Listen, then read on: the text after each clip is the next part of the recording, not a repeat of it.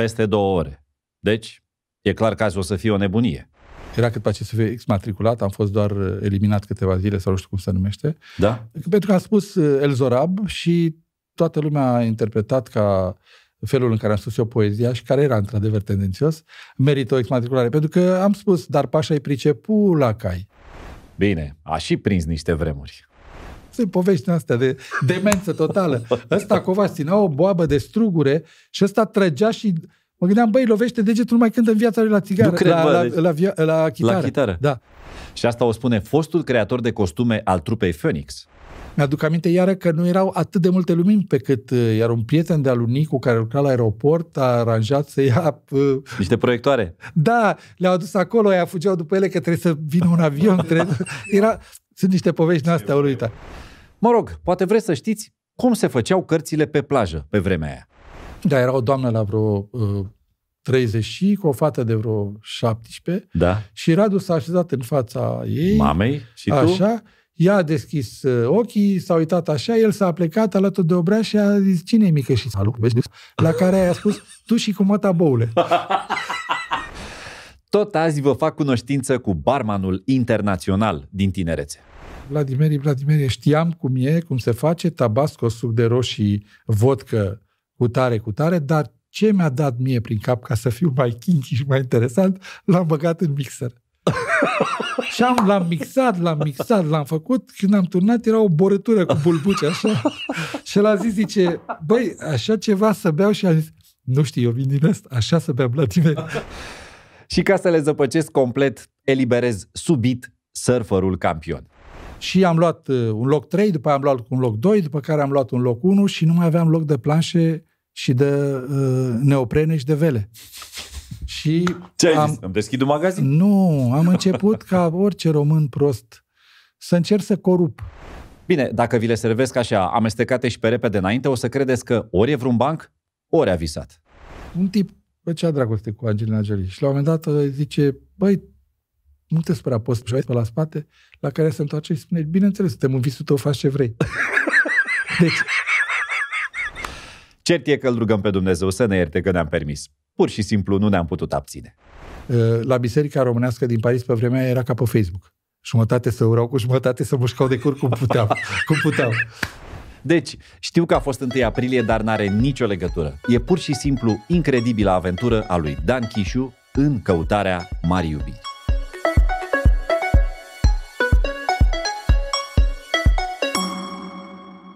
Dane, mă bucur că ne-a regăsit. Mult ne-a luat să ne așezăm față în față, deși po, mi-aduc aminte că aveam vremuri în care lucrul ăsta se întâmpla așa, pocnind în degete. Și prin alte țări. Și mai ales în alte țări, da, da, da, da, da. Uite, mama mi-a dat uh, această fotografie, nu știu cum a ajuns în colecția ei, Nu cred. Vai, ce mișto. și m-a întrebat dacă recunoști personajul. Incredibil. Frumos, mă, frumos băiat. Da, m-a întristat în loc să mă bucure, dar mă bucură. De unde să fie asta? De pe la un Media Fest? Ceva? Că, cred că, cred că. De pe la un Media Fest, cred, da. Pentru că văd clownii ăia din spate sau ce erau. Da, da, e un spectacol ceva și tu... e- E o gală de premii aici, cred eu. Da. Adică, Ce frumos mă îmbrăcam. bă, să știi că întotdeauna te-ai îmbrăcat frumos. Acum, Acum am renunțat. e, ai renunțat. N-ai renunțat. Tu întotdeauna ai avut ceva al tău pus deoparte, inclusiv în ceea ce privește stilul personal ăsta. Nu știu. Acum, eu nu puneam preț. Așa, aveam doar un nonconformism din asta. Mă enervau foarte tare cei care țineau prea tare de o, un cod și o etichetă, încât uh, am zis, dacă așa îmi place, așa fac. Tu ai urmărit un nonconformist din ăsta în general în viață? Da, pentru că primul reper sau primul uh, om pe care îl, îl uh, mă uitam la el ca la ceva neobișnuit a fost Tocilescu, care a apărut la Brăila Da? în uh, 1971 Da? sau 70, nu mai țin minte oricum, uh, cu lanțuri, cu plete, cu inele, Da, mă. era ceva așa, o apariție care și dormea în, în, în, într-o cabină la teatrul din Brăila. Și acolo se întâmpla să facă primul Strindberg din istoria teatrului din Brăila, bănuiesc, pentru că nu se jucau. Era foarte greu de obținut aprobarea unui, unui autor uh, altfel decât ce se juca. și știu că am, uh, noi eram într-o trupă de teatru cu Nicu Alifantis, cu Caterinel Dumitrescu, oameni care s-au ajuns, nu ca mine, dărbede. și cu mulți alții. Și l-am, când a apărut Toca, pentru mine a fost așa o mare uh, revelație. El, el era simbolul libertății. Bine, imaginați-vă pe Toca la o vârstă uh, fragedă, Sigur. uh, proaspăt ieșit din facultate, cu plete, plete. Îmi pare rău că nu există poze după vremea aia. Iar pentru mine a fost primul om care mi-a schimbat puțin macazul. Pentru că sunt câțiva oameni care au intervenit în viața mea. Dar primul om care într-adevăr m-a făcut să uh, înțeleg că e mai important să fac ce vreau decât ce trebuie, Aha. a fost Toca și am petrecut momente m, speciale cu el. Uh, m, Știu că învățam pentru BAC uh, și mă medita la engleză. Dar mă medita la engleză după ce cu o seară înainte m-a învățat să beau vodcă cu suc de roșii. Uh, Știu că am uh, venit într-o zi la mine acasă, părinții mei lucrau amândoi, și am încălzit direct pe, pe, Rășeu? ara, pe Pe aragaz. aragaz o conservă pe care o desfăcusem să mănânce cea sau să... Mai știu. Și a venit maică mea. Mamă, ce m-a certat, că ne facem de râs. Mă certa și făcea de mâncare pentru amândoi în același timp. Că așa, așa am fost noi întotdeauna Da. ospitalieri și când vine cineva în vizită trebuie să-i dai ceva bun, nu o Da. conservă. Da. Și mi-aduc aminte că au fost nopți în care veneam în uh, Dr. Felix unde stătea și rămâneam, avea o cameră de bonă și rămâneam în perioada de pregătire pentru institut și mai rămâneam acolo să mai dorm pentru că lucram foarte tare. Uh, Camera aia de bonă a fost predestinată pentru că după ce am plecat în Franța, prima cameră în care am stat a fost tot o cameră de bonă. Diferența a fost că era la etajul 6 la un bloc uh, de, de lângă Trocadero și pe luminatorul, dacă nu era o fereastră, uh, dacă mă scoteam jumătate și mă suiam pe masă, Da. da. vedeam vârful de la Tour Eiffel. Ce frumos. Da, atât Erai ca vedeam. în ratatui. Da, da, cam așa Ca ceva. în ratatui unde și stătea băiatul. uh, știu că uh, s-a supărat foarte tare pe mine Toca, când cu o săptămână înainte de examen i-am spus, eu dau la regie film. Și el a spus, de ce? Nu. Și am zis, nu, prost fiind carte neștiind, n-am avut, uh, și el n-a avut destul de multă putere uh, asupra mea, tocmai pentru că el m-a învățat să fac ce vreau. Și a fost foarte complicat, că el a zis, bă, trebuie să faci ce vrei și după aia, dintr-o dată, când i-am spus, asta vreau să fac, a zis, bă, tu ești prost. Înțelegi? Și ai- mi-am, mi-am zis, "Da, adică tu mă înveți să fac ce vreau și după aia mă întreb de ce fac ce vreau? și a zis, bine, treaba ta, nu o să intri. Și a avut dreptate, n-am intrat. am- Poți să alung un mister. Există o neconcordanță. Tu ești născut în Brăila sau în Tulcea? Uh, Eu sunt născut în Tulcea, În Tulcea ești născut. într-o, într-un sat de lângă Tulcea. Aha. Da. Cum se cheamă satul? Dăieni. Dăieni. Da. E pe zona, deci nu e înspre Delta, e în partea asta pe uscat, cum ar veni. Da, înspre uscat. Dar de acolo am plecat foarte repede și am plecat nu cumva să crezi că la Brăila. Am plecat la Cluj. De La fapt, Cluj? De fapt, la Turda, Aha, unde am stat o perioadă, după care ne-am mutat la Brad, da? după care ne-am mutat la Brașov și cred că după Brașov am ajuns la Brăila când am început uh, școala. Deci uh, Ținea de serviciu părinților da, povestea da, asta? de serviciu părinților și cred că am trecut și pe la Constanța. al nu, tatălui la- sau al mamei? al, ma, al, tate, al, Al tatălui. tatălui. Um, deci uh, uh, am trecut și pe la Constanța, nu, cred că înainte, că, pentru că fratele meu e născut la Constanța. Da. Lucian e născut la Constanța, eu la acolo, dar toată lumea mă asimilează, eu peste tot văd că sunt născut la Brăila. Și am zis, bă, dacă toată lumea ce că ești beat, rămâi beat. Deci Da, mă- da, da, am, da. am hotărât, m-am născut la Brăila, adică nu mai pot să mă opun. Văd că și E- Wikipedia, peste tot apar tot felul de Păi acolo informații. poți să corectezi, cred. Da, dar, dar trebuie să, știi, vrei. puțin mister așa nu strică în jurul Da. personajului. Domne, e Brăila, e Tulcea, de fapt nu era nici așa, nici Și, așa. și la Brăila am stat până am terminat liceul, după care am plecat la, Bu- la Iași, după care la București, după care am Tu plecat... de mic pare că e, ai fost așa globetrotter. Poate asta mi-a insuflat dorința de a face atât de multe călătorii. Pot să recunosc cu falsă modestie, pentru că, de fapt, nu sunt deloc modest. Am făcut de două ori ocolul Pământului. În două forme diferite. O dată atunci în grupul acela pentru Festivalul Anonimic, care s-a numit Ocolul Pământului uh, în 80 de zile. Și în care era chiar așa. Chiar așa, am urmărit, p- am folosit până și aceleași mijloace de transport ca în, uh, Ca în cartea lui ca, Jules Verne. Ca Phileas Fogg. Adică am avut uh, tren, uh, vapor, am Balon? avut balon, uh, sanie cu câini. Am, deci, bine, era un program pe care l-am și vândut la televiziune. N-au fost foarte lungi momentele. Adică n-am făcut uh, Sania cu câini de la uh, Anchorage, uh, de la Anchorage la Juno. Am făcut o parte, după care ne-am suit în mașini și ne-am dus mai departe. Cu balonul n-am făcut decât Sydney Hobart. Adică am făcut o, o chestie da, da, da, asta, da, am înțeles, am înțeles. cât să putem să filmăm și să... Dar uh, am reușit să o facem în numărul de zile, a fost cumplit, cumplit, pentru că n-am știut să organizăm, n-am, nu știu dacă știa cineva, ce înseamnă să schimbi fusul orar atât de uh, des și să uh, care atât de multe haine, pentru că treceam de la iarnă la vară, de la iarnă la vară și uh, cea mai nostimă chestie pe care pot să o spun este că plecând din Alaska, unde aveam super costume de minus 40, Da. pe care le căram în acele rucsace imense de 50 de kilograme fiecare, la un moment dat am început să scăpăm din ele. Uh, Eu le-am dat ultimele mele uh, haine de iarnă, le-am dat cuiva în Ușoaia, în uh, uh, țara da, de da. foc, jos, unde ne-am dus la un pescuit și era destul de fric și am zis unui băi, nu vrei hainele astea? Mi-a mulțumit. Sorin Marin, care a văzut, ce ai scăpat de ele? Și am zis, da. El le-a dat în Africa. pe undeva prin Tanzania, a scăpat de ele. Și am zis, ce fac mă oamenii ăștia? Că ei, sunt, ei n-au niciodată 0 grade. Tu le-ai dat haine de minus 20 de grade. Ce o să facă cu ele? De aici a fost foarte nostim. Ne-am amuzat copios. Dar de când ai început să fii rebel așa în viață? Că bănuiesc că A, nu re- chiar din clasa întâi. Uh, Nu, nu. Rebel am devenit probabil la liceu și uh, această stare de rebel mi-a fost insuflată de Toca. Toca era rebel, deci eu admirându-l, pentru mine era, mă uitam ca la icoană, am zis, uh, deci trebuie să fii rebel. În Toca ne-a învățat uh, să fim altfel, să vedem altfel de filme, ne povestea filme pe care nu credeam că există. De multe ori am fost convins că le inventa el. Și ceea ce e posibil, pentru că avea o imaginație extraordinară. Uh, au mai fost doi oameni extraordinari la Brăila, uh, uh, Mircea Crețu și Anca Alexandrescu, care erau doi actori cu care am început clubul și Toca a venit, noi eram deja în acel, uh, așa zis, uh, cerc de teatru și uh, o încasam foarte des. O încasam pentru că uh, voi nu țineți minte, dar trebuia să ai matricolă și n-aveai voie după ora 10 seara fiind elev la liceu.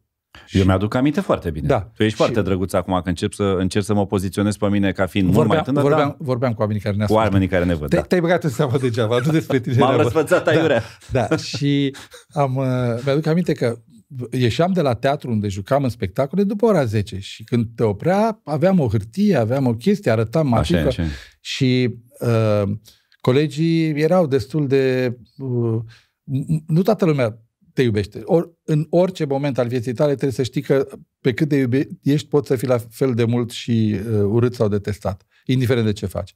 Mi-aduc aminte că mă scoteau profesorii la școală și spuneau uh, hai că nu suntem la teatru aici. Adică orice făceam era legat. Dacă salutam pe cineva, ce mă saluți ca să te bagi în seamă, nu-l salutam. A, nu, te, nu ne mai saluți că ești important. Deci er, au fost, am, a- poate această stare de uh, rebeliune a apărut uh, datorită acestor lucruri și primul moment clar a fost când uh, la o serbare la liceu, pentru Da. că, pentru că uh, mi-au zis, bă, tu ești la teatru? Am zis, nu vreau. Nu, nu, nu. Păi cum adică acolo te duci și și trebuie să spui o poezie.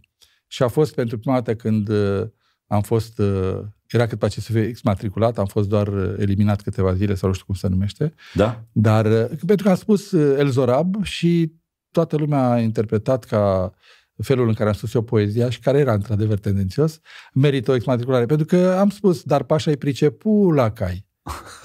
și clasa a izbucnit în râs, profesorul de română și-a băgat uh, capul între picioare, directorul a făcut o față din asta, deci îți dai seama. Și, și de eu ce am spus? Deci Am spus de- stand-up-ul de mic era undeva ascuns da, acolo. era undeva ascuns. Deci a început starea de rebeliune, după care am plecat, a urmat starea de rebeliune mințindu-mi părinții, pentru că trebuia să plec în armată și normal că nu le-am spus că uh, am uh, cotit-o de la uh, facultate unde am dat la regie, se dădea înainte. Aveai, dacă nu luai uh, proba eliminatorie, mai aveai timp să te înscrii la altă facultate. Spectrul plecării în armată era cumplit pentru noi la În vremea aceea. condițiile în care tatăl tău era cadru militar. Da, era cadru militar, dar era Pe cadru... tine te-a înspăimântat ideea asta sau Nu, era tai- prea multă Nu, disciplină? tai, taică meu niciodată nu, nu s-a băgat, n-a vrut să mă ajute. Relația mea cu taică meu s-a îmbunătățit înainte de plecarea mea în străinătate. Aha. Deci taică a fost uh, un tip destul de uh, distant vis-a-vis de pozițiile mele. Nici nu prea avea cum. El la un moment dat nu fusese chiar uh, comandantul penitenciarului Niciodată la Doila. n-a fost comandantul Nu? penitenciar. Aia e o informație falsă, E- nu? Toate sunt informații false. Taică mi-a fost, uh, uh, a lucrat într-o zonă de uh, penitenciar, dar n-a avut funcție de conducere niciodată. A, am înțeles, ok. Deci nu... Dar pot- oricum era o, era o chestiune care, în care disciplina era pe primul loc. Bineînțeles, de disciplina era pe Bunicul primul- meu a fost colonel de marină. Eu știu ce, de Da, asta spun că uh, există o disciplină care se simte și în viață. Dar, dar știu că ne-am dus odată, m-am dus odată cu Toca și cu Catrinel să jucăm tenis de masă, că avea clubul de la uh, Aha. penitenciarul din Brăila, avea uh, club de tenis de masă. Și n-am să uit niciodată momentul în care am ajuns acolo, am găsit palete, dar n-aveam mingi. Iar Toca cu Catrinel au jucat un meci de tenis fără minge, spre deliciul nostru al tuturor care eram Incredibil, acolo. mă. Da? Ce chestie. Uh, și mi-aduc aminte de multe lucruri, de, din, dar uh, vreau să spun că uh, felul um, în care am, am încercat să ascund uh, faptul că nu vreau. Eu mă, mă, mă duceam, eu lucram la București, mă duceam la Iași Da? cu nașul. Da? Uh, Tu la Iași ai făcut litere la un moment dat, nu? am început. Da. N-am, e ca N-ai, și cum da, n-am ai făcut. început facultatea. Da, și am avut acolo niște, tot felul de, de, de downgrading, adică am început la ceva, frații mei m-au ajutat când am rămas repetent, pentru că trebuia practic să mai dai o dată, am trecut la uh, institutul pedagogic, Mhm. uh-huh. doar ca să fiu, bine, eu erau doar, eu mutam dosarul de acolo până acolo și odată a fost și prinsă, că mulți își mutau dosarul ca să dea la facultate. Cert este că mă duceam cu trenul cu nașul uh, la post restantul de unde îmi ridicam banii. Pentru că îmi trimiteau ai mei bani că e copilul la școală. Normal. Și normal că mințind, ce să le spui că e, că nu e, că... Eu eram la București, lucram pe la buftea, încercam să fac orice, uh, dormeam în niște uh, case pe care nu vreau să le uh, amintesc, uh, dar mă interesa foarte tare chestia asta cu, cu filmul. Eram, am devenit... Faptul că uh, n-am intrat m-a ambiționat foarte tare. Mai ales că uh, într-un an am luat prima probă și am mers foarte bine, am intrat, n-am intrat la mustață și mi-am dat seama, am zis, mamă, da, anul viitor îi rup. Și anul viitor am picat de la eliminatorie, deci a fost ceva îngrozitor. Și A, lucrând, Asta e cea mai mare dragoste. a da, ta. și tot lucrând, eu m-am angajat la buftea recuziter. Eu am fost recuziter, era singura Adică cred că meserie. erai în stare să faci orice, să te apropii de dragostea ta da, cea mai mare. și îmi aduc aminte că lucram la Trepte pe cer cu Andrei Blaier, la filmul Liniorii, se numea Da? în fața de lucru cu Dan Nuțu cu... și într-una din zile, după o discuție prin autocar când ploua, Blair m-a întrebat, dar tu ce cauți aici? Și a zis, "E, știi, eu vreau să dau la regie. Și a avut această nemaipomenită atitudine față de mine și din acel moment mi-a spus, "Uh, te trecem la regie. Și am trecut asistent de regie. Și am lucrat ca asistent de regie la el, la vreo două filme, am lucrat, după aia m-am mutat la Calotescu și am lucrat și acolo la vreo două filme, după care Dan Păduraru, prietenul meu care lucra cu Nicolescu, m-a luat și el la vreo două filme, da partea de uh, asistent 3 să mă ocup de figurație și așa am lucrat și la Neamării Miliardar. Deci au fost Ce uh, chestie. uh, prin... Ba chiar dacă te uiți într-una din secvențe, când se urcă uh, ăia în autobuz, sunt și eu acolo. Uh, Bun, sunt multe momente care uh, au făcut uh, ca să fiu ceea ce sunt acum, dar cel mai important lucru este că starea mea de rebeliune a fost practic Știi că atunci când intri e cam vrie, nu mai știu cum, nu mai știam cum să intrasem în propriile mele minciuni cu ai mei, că nu știu ce. Uh, și trebuia să fac, trebuia să exist, nu aveam cum. După care am, a fost dorința de a pleca din țară, care i-a pus pe butuci pe ai mei, care au spus că nu se poate așa ceva. Ei nu-ți hotărâsără destinul cumva, că Nu, era nu. perioada aia în care părinții știau nu, mai nu, bine. Nu, nu, nu, nu. nu. A fost, maică mea a spus că, Doamne, ne bagi în pușcărie, vai, că fratele meu, că nu știu ce, fratele meu era deja uh, un important asistent la Universitatea din Iași, și deja își uh, pregătea așa zisa carieră, acum fiind uh, doctor în Panaitis Strati și a fost directorul Muzeului Literaturii Române până când uh, până acum câțiva ani. Acum uh, lucrează la un, uh, o chestie despre Fănuș Neagu, dar nu despre asta e vorba. E vorba despre faptul că tot timpul am fost lovit de stări și situații, cum a fost și cu Phoenix-ul, care cum să te gândești vreodată că, că poți să, să ajungi să colaborezi cu Phoenix-ul și să fii uh, omul care creează costumele și măștile de la, un cos- de la un spectacol atât de important cum a fost Canta Fabule. Iar asta s-a întâmplat pentru că Nico Alifantis uh, uh, l-a invitat, i-a invitat pe Phoenix la el acasă după o petrecere, unde s-a înghesuit toată lumea, era pe scară lume, nu știu ce, unde uh, Covaci uh, uh, a cerut să aducem un castofon cu altă viteză din la mare, că avea banda ghid de la Cantafabule. După care s-au purtat acolo niște discuții și după care la Iași, uh, după un concert la Iași, după, după un, uh, un spectacol făcut de Păunescu. Un cenaclu, Poate un cenaclu. Da, un cenaclu flacăra. Și după cenaclu ne-am dus la... Uh, am vorbit și eu, probabil, având foarte aproape un curs de etnografie și folclor, aveam măștile în cap și m-am băgat în seamă, normal, și am zis, da, la muzica asta ar fi mișto niște măști. Ce foarte interesant, vino mâine dimineață la micul dejun la hotel la noi să stăm de vorbă. Și bineînțeles, n-am dormit toată noaptea, a doua zi dimineața m-am prezat la ora 8 la micul dejun, s-a făcut 8 jumate, s-a făcut 9, 9 jumate, 10, mă întreba la domnule serviciu, nu aveam bani, ce să caut eu la hotelul Unirea sau unde stăteau. S-a făcut 10 jumate, s-a terminat micul dejun și am zis, bă, asta e. Și la un moment dat văd coborând o șleactă de pletoși, cum erau ei, care alergau către autobuz pentru că îi fugărea impresarul că aveau spectacol la Bacău. Și ei au dormit toată noaptea. Dai seama ce Chiolhan a fost acolo. Îți dai seama. Au e, dormit toată noaptea și, așa, între și ghilimele. La, la autocar m-am dus timid și am spus, păi m-ați chemat ca să fac, să vă vorbesc și a zis, aoleu, am uitat. Ce faci? Zic, păi bine, ce să fac? Păi hai cu noi hai la cu Bacău. Noi în autocar. Hai cu noi la Bacău, îmi povestești pe drum și după aia dăm noi bani de tren uh, sau de taxi, că se purta la uh, Covaci chestia Bine. asta cu... Pentru ei, păi, ei erau un fel de Beatles, ca să înțeleagă lumea așa. Fa, fac o mică paranteză. Eram la Timișoara, lucram la asta și din, dimineața venea cu zicea, bă, nu mergem până la București să mânc, mâncăm spaghetti la Lido? Și ne stăiam în avion, veneam la București, mâncam și ne întorceam. Da, mă. Pe cuvântul meu de orare. Da, cred, da, nu, da, nu, da, nici nu... Și a, am, a, îți dai seama că s-au uitat ea puțin. Primul prietenos cu mine, știi cine a fost? Sândărică. Care Ovidiu, mă. Da, mă, Ovidiu. Și avem niște amintiri. Dacă vreodată stai de vorbă cu el să-ți povestească. O să stau, da. Chiar îmi propun să încep o serie nouă în da. care e și Ovidiu. Da, să povestească despre uh, concursul de omorât vrăbii din Moldova, uh, care se, uh, nu se finaliza în, în parc și se finaliza pe holul hotelului, de putea să iasă lumea. Trecea, avea o pușcă cu aer comprimat. Interzisă, nu știu cum avea, nu mai contează. Să se povești astea de demență totală. Ăsta Covaș ținea o boabă de strugure și ăsta trăgea și mă gândeam, băi, lovește degetul numai când în viața lui la țigară, nu cred, la, bă, la, deci... la, la, la, chitară. La chitară. Da. Deci sunt, sunt, uh, o să-ți folosească Ovid. Și după aia am avut această chestie cu Nicu, care a zis, domne, mă interesează, îmi place. Uh, și uh, mi-a zis, păi nu te duci, eu știam că oricum nu prea mă duc. Și am zis, încotro mergeți. Ce, păi către București. Și am zis, foarte bine, mai merg cu voi. Că eu, da. dacă, eu oricum, în câteva zile plecam la București în partea cealaltă. Și am ajuns cu ei, am făcut tot turneul, nu m-am oprit nici la București, a început să se lege o idee, cu ei, ce mai? Da, o idee de colaborare uh, și m-a întrebat cine, cine o să facă chestiile astea. Și am zis, uh, ca orice îngânfat uh, penibil, eu. Ai mai făcut? Bineînțeles. Minciuna Băi, totală. Da, deci... dar nu e vorba despre minciună. Numai aici ai un curaj nebun pe care doar cei care cred cu adevărat în puterea lor de a schimba lucrurile îl au. Și uite așa am ajuns la Timișoara. Pentru că eu sunt convins, Dane, că niciuna dintre intersecțiile astea absolut spectaculoase, care spui tu că ți-au marcat viața și cred că așa e. Întâlnirea cu Toca, Al doilea e, a, întâlnirea e, cu Nicu Covaci, Covaci și mai există și o a treia da. întâlnire despre da. care sunt sigur că o să-mi spui.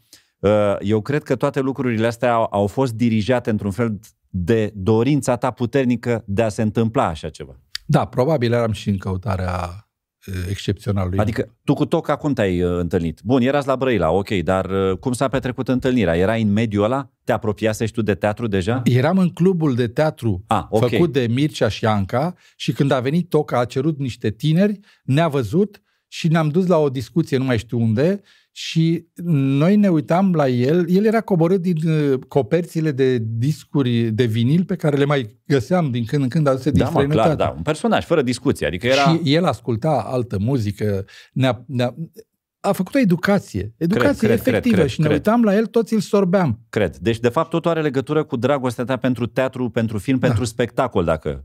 Da, da, da. Și uh, atunci, în perioada aia, eu am rămas mult, mă lăsam în sală, să uh, vedeam cum repete, pentru că to- ceilalți fiind la, la actorie erau cel mai des pe scenă. Caterina Dumitrescu, elevă fiind, a făcut uh, rolul principal în acea piesă de teatru, în Zvanevit. Noi am, toți am avut câte ceva, apariții în astea. Da, da, da, da. da. E, revin la povestea cu, cu Phoenixul. Am ajuns la uh, Timișoara și uh, s-a hotărât să se facă spectacolul în două săptămâni. Pentru că sala Olimpia nu era liberă decât în acele două săptămâni, uh, uh peste două săptămâni, urmând ca erau competiții, erau tot felul de lucruri. Și Nicu m-a întrebat, păi facem sau nu facem? Și am zis, păi facem dacă tot am ajuns acolo. Mă gândeam cu groază cum o să fac ceea ce nu știu să fac. Dar uh, a chemat o echipă de oameni, stăteam la Tuși, la celebra Tuși, care este un personaj. Nicu a scris mult despre ea, mm, Tuși care îl ținea atât de tare la Nicu, pentru că Nicu a fost crescut de bunica lui și care îl proteja de fiecare dată când venea cineva, era un fel de paznic și uh, e rămasă celebră chestia asta. Uh, dacă venea cineva să-l uh, caute, întreabă pe cine cauți? Și altceva pe Nicu. Cea, nu e acasă, doarme. Dar era replica ei favorită. Ca, adică dădea toate variantele ca să zică, bă, nu te las să vorbești cu, cu Nicu.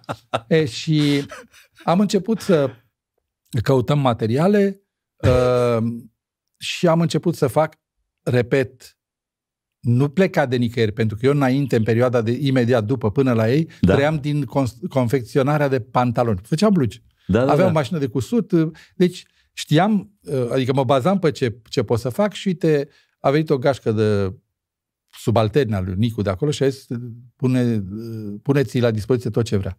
Și au început aventurile, ne-am dus să căutăm coarne la abator, am scos coarnele de acolo, le-am luat, n-am știut că trebuie fierte, s-au împuțit coarnele, am împuțit tot cartierul, ă, după care trebuia să, costumul lui Ioje avea cred că o mie de degetare pe niște wow. ștrampi din ăștia, pe niște pantaloni foarte strângi.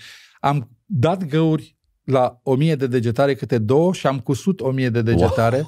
Uh, am, am, uh, mantia era făcută cu ceva argintiu și mi-aduc aminte că lipeam din niște steluțe sau niște ceva din poleală, dar uh, aveam un aspirator cu care stropeam uh, un produs pe numele lui Sobar. Era ăla pentru vopsi, uh, un argintiu pentru vopsiți sobele. Da, da, da. Și uh, am făcut ce am făcut până când s-a stricat aspiratorul, că s-a stricat, și am suflat am suflat, cred că a fost prima dată că m-am drugat, pentru că la avea... Da, da, da, sigur. E deci, un, la un moment dat, la nu mai, nu, nu mai, da, da. Și uh, cred că au fost uh, ultimele cinci zile fără somn, fără nimic, non-stop, am muncit până s-au terminat. Uh, arătau foarte, foarte special. Conceptul spectacolului era să fie fără uh, cover și să se termine fără bisuri. Intrau pe întuneric, uh, dacă ți-aduce aminte, cu asta da, și începe, sigur, sigur, sigur, se sigur. termina. Mi-aduc aminte iară că nu erau atât de multe lumini pe cât uh, iar un prieten de-al lui Nicu care lucra la aeroport a aranjat să ia uh, Niște lumini. proiectoare. Da, le-au adus acolo, ea fugeau după ele că trebuie să vină un avion. Trebuie... Era, sunt niște Mamă, povești astea vremuri, frate. Și mi-aduc aminte că stăteam în sală, aveam niște emoții de... Și când l-am auzit pe Pitiș, că a anunțat uh, spectacolul și a zis costumele și măștile Dan Chișu, nu știu S-au tăiat picioarele. Mi s-au tăiat picioarele și mi s-a tăiat tot pentru că am adormit și m-am trezit. Deci eu am dormit tot concertul. Am dormit. Eram nedormit de atâta. În duduiala aia și tot. Și m-am trezit la scandalul după terminarea primului concert, pentru că lumea nu vrea să iasă din sală și erau două concerte. Ei vreau bisul, bisul nu se dădea pentru că așa era conceptul. Da, pentru că urma... Da. Și ăia care vreau să intre au spart ușa și erau bă, cu porțile de basket nu știu, A fost o nebunie. Știu că m-am uh, furișat pe undeva și m-am cărat uh, și n-am mai stat la al doilea spectacol. Eram să ne dormi de atâta timp. Dar pentru mine a fost poate cel mai Fascinant. important. Uh, știu uh, cantafabule pe de rost. Uh, Te cred. A fost... Uh, și uh, dacă uh, cauți, o să povestește Baniciu la un moment dat despre toate lucrurile astea. Păi o să, o să avem ocazia. Da. O să am ocazia să-l întreb, pentru că și el face parte din... Uh proiectul ăsta nou în care se va regăsi și Nicu Alifantis și de asemenea și Ovidiu. Da. Dane, știi ce mă surprinde pe mine? De fapt, acum nu mă mai surprinde nimica pentru că te știu destul de bine. Dar uh, încerc să-mi dau seama ce a declanșat pasiunea asta ta absolut nebună pentru lumea spectacolului, care de aici încolo explică tot. Adică, probabil că la un moment dat în viață ai văzut ceva ce te-a fascinat. Ce era? O piesă, un film, un spectacol? Cred că pleacă tot de la Toca Cred că pleacă de la atmosfera aia. Păi din... când te-a găsit el, tu erai deja în clubul de teatru. Da, dar clubul de teatru nu prea avea legătură cu sala mare de teatru. Noi nu funcționam la, în clubul de teatru, în teatru Maria Filote din Brăila.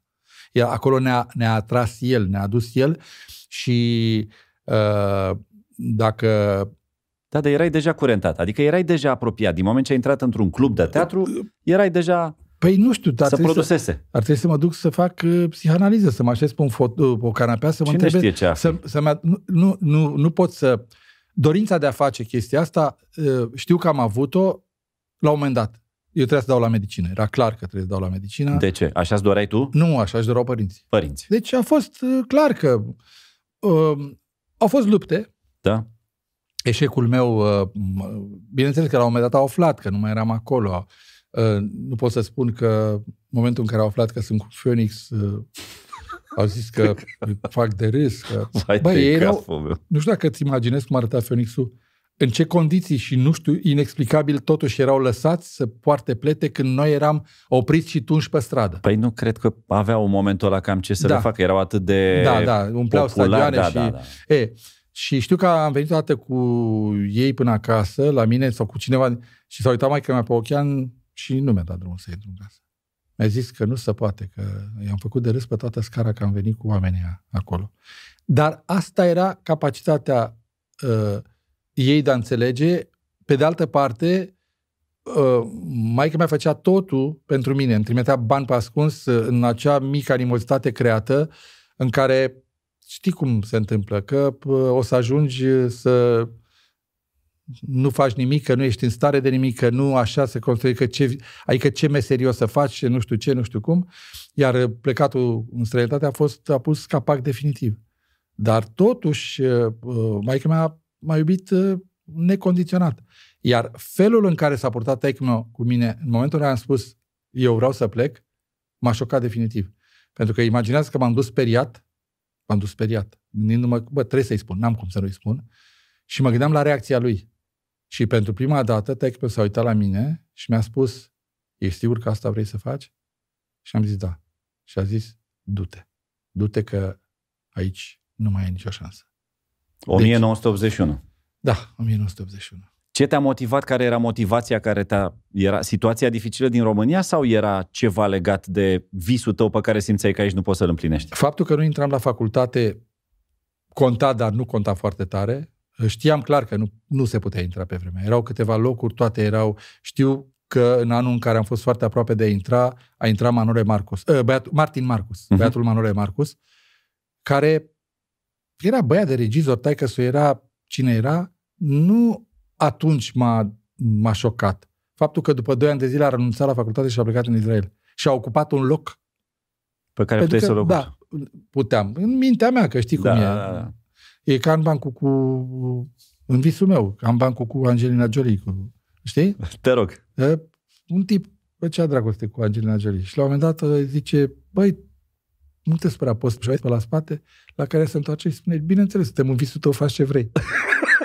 deci, uh, așa și eu era în visul meu, că o să, normal că sigur intram în locul lui dacă e să... Da, frumos. Foarte frumos, da. Și, și uh, cam asta a fost. Uh, Nu, nu știu când mi-a venit uh, ideea de a pleca, dar se încărca foarte tare. Simțeam că Să umple un patinez pahar. în gol. Uh, Simțeam că uh, stăteam în, uh, în condiții destul de, de uh, precare în București, unde te controlau dacă nu aveai servici, te luau și te băgau pentru uh, nu știu ce. Da, așa Erau, e. Așa uh, e. Aici am ajutat foarte tare prietenul meu, Victor Melian, care mi-a dat uh, tot așa o cameră de bonă la etaj unde stătea el lângă Ateneu Român și care... Uh, Deci tu cu Victor vă știți din perioada aia de atunci. a, Victor a fost omul care m-a ajutat pe mine atunci când eu trebuia să mă întorc la Brăila, n-aveam ce face, nu mai aveam nicio șansă. Și a zis, stai mă aici, du-te acolo sus, t- mi-aducea și de mâncare, mâncam la el, găteam împreună, de atunci găteam împreună. Uh, bine, Victor, uh, a, cu Victor am trăit niște momente în care venea cu conserve de uh, icre de Manciuria, Da. El fals, fiind, să înțeleagă cei Da. care nu-l cunosc, că are legături Da, da, da. de din, Și pe acolo a și fugit Victor prin Rusia. din frontul de est, ca Mai să că zic sa așa. rusaică. Și primea uh, cutii de conserve cu caviar care erau legume cu nu știu ce pe etichete, ca să fie aduse. Normal, uh, să poată să intre. Deci noi ne băteam joc de, de uh, astea. Uh, și era această dorință de a pleca. Noi, eu m-am, m-am orientat către, către uh, sporturile nautice atunci și către schi. Uh, am ajuns ghid în Poiana Brașov. Uh, prietenii mei cei mai buni erau, făceau schi, ne, ne distram, trăiam o viață foarte frumoasă, trei luni de zile, după care urma o viață îngrozitoare de două luni de zile, dar ne mutam la mare. Și acolo am făcut la mare, ne-am dus la Iapit și l-am convins pe inginerul marin, nu știu cum am reușit să-l convingem, Așa? să facem o școală de windsurf. Era nouă de tot. Wow! În ce an asta? În 80. Și am adus niște planșe, pentru că eu aveam actele depuse cu o franțuzaică. Da. Uh, prin părinții ei am rugat să nu știu ce și un prieten uh, care venea din Franța, care era uh, delegat la o firmă franțuzească în România, da? a venit cu mașina cu șase planșe. Le-a adus. De surf. De surf. În 1980. Da. Și atunci noi am pus bazele școlii de schi nautic și de surf la hotel, la, acum unde este hotelul Lebăda acum. La Lebăda. De capul noi am meu. săpat, noi am făcut, era doar uh, m- golful ăla, uh, ăsta, uh, locul pentru bărci care era Da, da, cimentat, da, da, da. dar partea din, din dreapta, noi am făcut tot, am muncit, am făcut-o și am reușit să facem cu Codruț Popescu și cu Sorin Ioniță și cu uh, Victor, Victor, care era și el în gașcă, și am făcut acolo un fief al nostru în, uh, în spatele discotecii Scandinavia, unde se intra numai pe valută, unde era DJ Vladone și unde cel mai des ne enerva... Vladone, mă, băi. Deci cel mai des ne... Bă, s-a Pentru întâmplat cei de mai po- tineri care a scris istoria Club Martin. Da, da. E, la Scandinavien, când venea poliția să făcea razia, toți fugeau, că se făceau razii. Că dacă erai român, aveai ce căuta acolo. Da, că îți normal. plătea altcineva, că nu știu ce. Și ea când făceau razia, luau gardul dinspre lac, săreau și noi aveam mesele noastre seara acolo și ne săreau pe mese, ne stricau șprițurile și erau tot felul de colorați care, băi, deci, îi spuneam, uh, am mers la tipul ăla și i-am spus, băi, fii atent, nu mai lăsa, mă, te rog frumos, de ăștia care, păi de ce să nu-i las, că facem și noi un ban. Și am dar de când vine poliția, ei sar pe la noi și ne, ne dărâmă mâncarea și grătarul în partea asta la alta. Da. Uh, și am așteptat uh, bună vreme. Și în Poiană, Dane, scuză-mă că te întreb. Cât din uh, Poiana de astăzi mai are legătură cu Poiana de atunci când erai tu ghid? Uh, am fost acum la teleferic și am avut uh, așa o nostalgie extraordinară pentru că... Ai l-au fost într-un refăcut. loc foarte frumos. Da, Super, Este super, poate este cel mai super. frumos hotel din România. Unul dintre cele mai Unul frumoase. Din, ca să nu, da. Dar am văzut uh, ferestrele de jos, care erau în camerele de la subsol, unde stăteam noi și unde uh, din când în când puteam să băgăm pe cineva pe, pe uh, direct pe geam. pe geam, ca să nu treacă pe la recepție. După care am văzut Ciucaș unde am stat, am stat în Ciucaș, am stat în, uh, și în, uh, în teleferic. Uh, Erau cabinele, da? erau, era o cabină și un teleschi, atât. O cabină și, Și un era tele. canțelul care mergea. Bă, Canțelul, Da, da, da. care în momentul de față, din câte mi-aduc eu aminte, nu mai are uh, Nu, dar teleschipă. ăla era, ăla, ăla era cel, mai, cel mai periculos ca... Păi e o pârtie neagră, Da. foarte dificilă. Era și pârtia neagră, de, plecam din sus din Postăvaru, aveam două posibilități, să mergem pe sub teleferic sau pe pârtia neagră sau pe drumul roșu, că alegeam. Sigur. Uh, Când seara, când ne mai... uh, O mai lua și pe roșu. La plecare era pe roșu, se pleca în grup la de final. Roșu care de fapt e un drum albastru, după cum Da, sunt ele da, dar, organizate. Păi erau niște... Iar, iar sar de la una la alta, în gașca noastră, Da? concursul era așa, cât te poți să faci cu aceeași cabină. Cum adică? Adică cabina care te ducea sus, Da? tu plecai, Da? ea coboraș și trebuia să o iei încă o dată. A, am înțeles, o prins tot pe aia. Tot prins tot pe aia. Deci aia care te-a dus când se ducea, tu trebuie să fii deja jos. Da, Ce se tare. făceau 4, 5, 6, se deau niște, erau niște mese de... A fost foarte, foarte frumos. Cluburi, erau și cluburi atunci da, în, erau în Poiana. cluburi, era, erau cluburi. Au fost, erau discotecile, nu se numeau cluburi, dar erau. Și tu, în calitate de ghid, ce aveai de făcut atunci?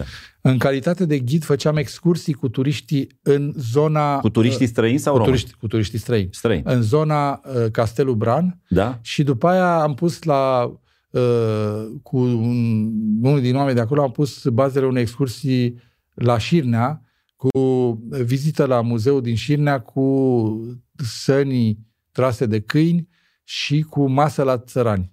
Uh, iar Tată, acum am even- văzut, pe, evenimentele de astăzi. am văzut pe A- a- Așa s-au cineva creat. Așa care au este început. băiatul uh, domnului Frunteș pe care l-am cunoscut. Eu am înțeles că acum copilul lui are acea chestie acolo. Eu am vizitat acel uh, loc uh, după ce m-am... Am fost uh, printre primii care am văzut turiști acolo Și îl, îl țin minte foarte bine pe, pe tatălui. L-am văzut la televizor și mi-au să aminte cu plăcere de acele momente. Uh, dar uh, nu, era, nu puteai să faci în fiecare zi. Aveam, făceam o zi uh, excursia asta, o zi mergeam la Bran, eram specialist în, uh, în uh, Dracula, specialist. Adică știam tot, uh, intram și pe partea de cinema, și pe partea de Bram Stoker, și pe partea de istorie și puteam să le vorbesc turiștilor ore în șir. Și de fapt... uh, Pentru asta, că și citisești probabil câte ceva. e, asta e, s-a întâmplat. Erau, erau niște vremuri când să mai și citea. Da, citeam mult. Da, asta este... E un secret asta. Da. După care, până și, până și plecarea mea. Plecarea mea este de vis, de neconceput. Plecarea ta are legătură cu faptul că ai început să te împrietenești cu străini? Da, au venit doi ani la rând niște uh, franțuzi, Da? cărora le-am povestit de drama mea, că vreau să plec și că eram îndrăgostit de o nemțoaică, cu care hotărâsem să facem pasul. Numai că ea era căsătorită cu un spaniol și nu putea să divorțeze și nu putea să mă ia pe mine de bărbat să depunem actele. Pentru că Ca tu nu, să poți să pleci. Da. Și spunându-le de drama mea acestor prieteni franțuzi, la un moment dat unul din ei mi-a spus, da, nu vrei să te căsătorești cu fata noastră? Facem un white marriage, mariaj blanc, da. care avea 17 ani. Care e fictiv. E doar Da. ca să te ajute pe Da. tine să treci Da. granița.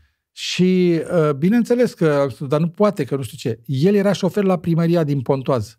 Și s-a dus acolo, a obținut o dispensă Da? și bineînțeles că am reușit cu acea dispensă să le depunem actele.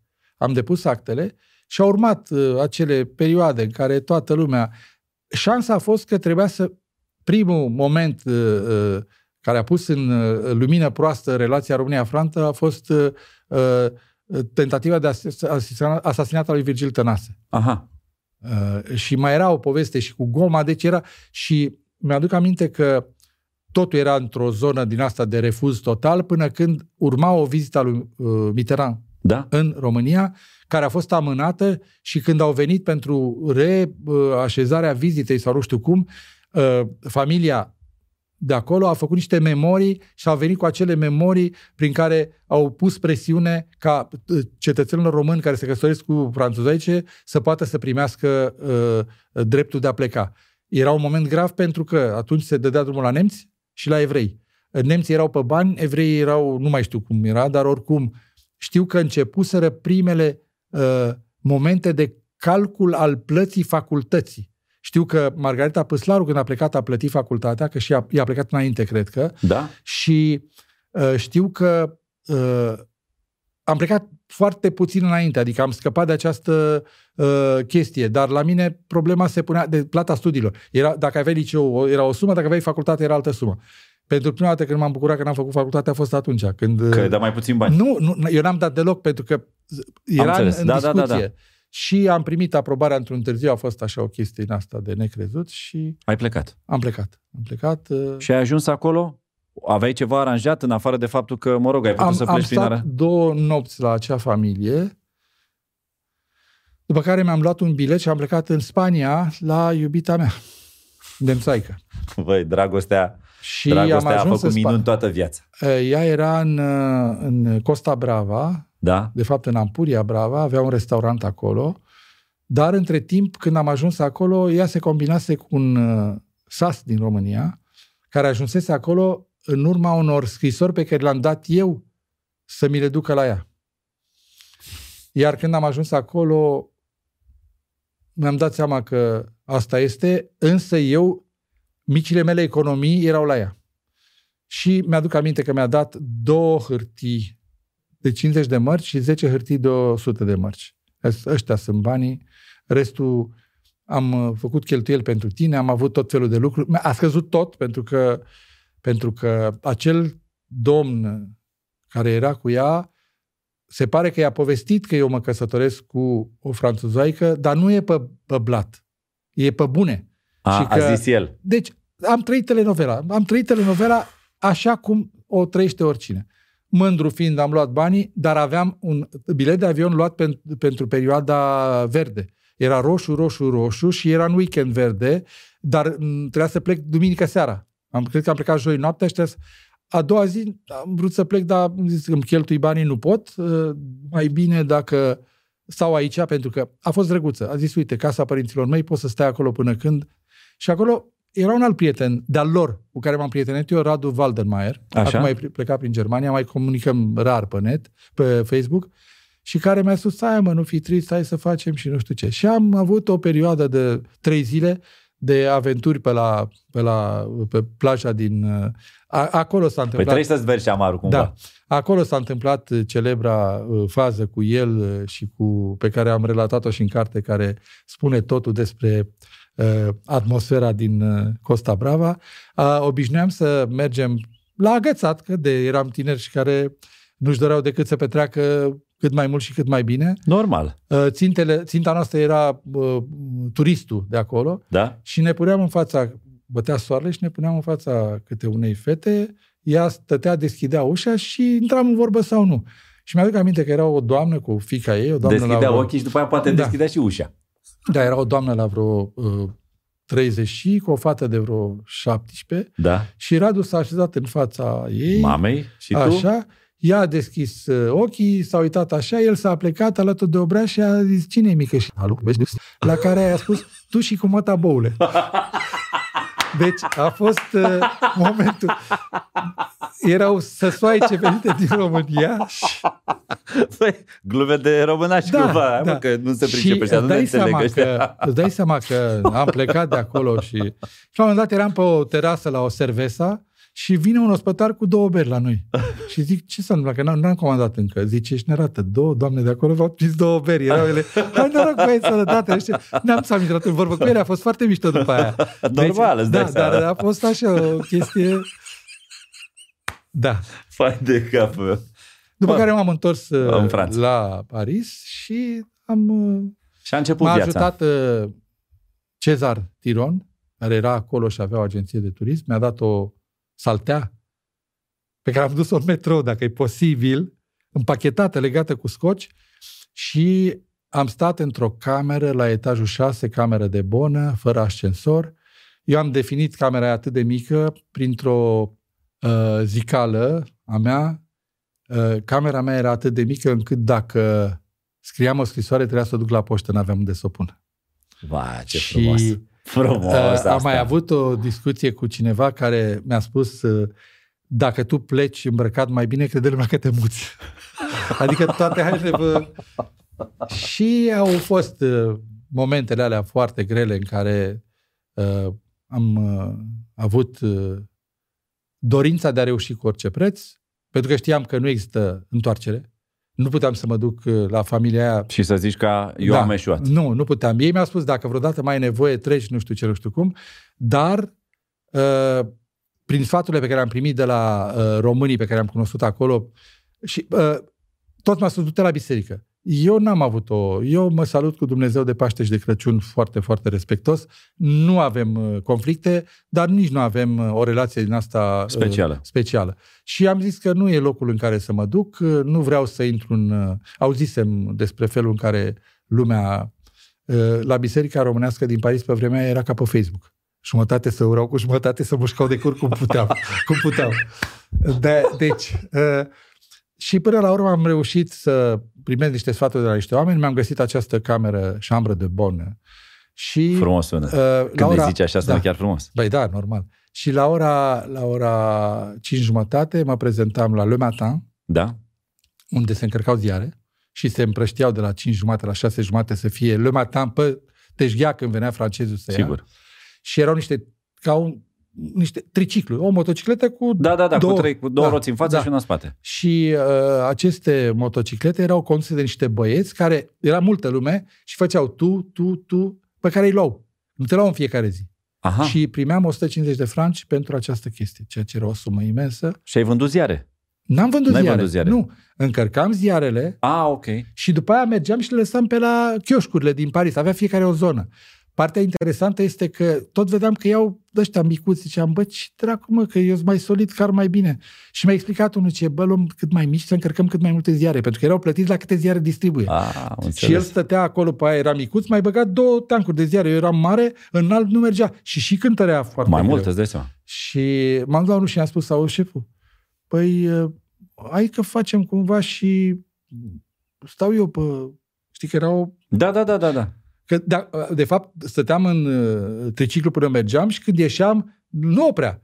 Mă țineam de bara aia, luam aia și l-aruncam în fața uh, Chioșcului. chioșcului. A- Așa se aruncau ziarele pe vremea aia. Și i-am zis, uite, stau acolo și pui mai multe ziare în locul meu. Și ăsta a zis, bă, ai accident, nu se poate. Și am zis, fratele, Tu nu știi de meu, unde vin eu eu. am făcut windsurf, eu am un echilibru, nu știu ce.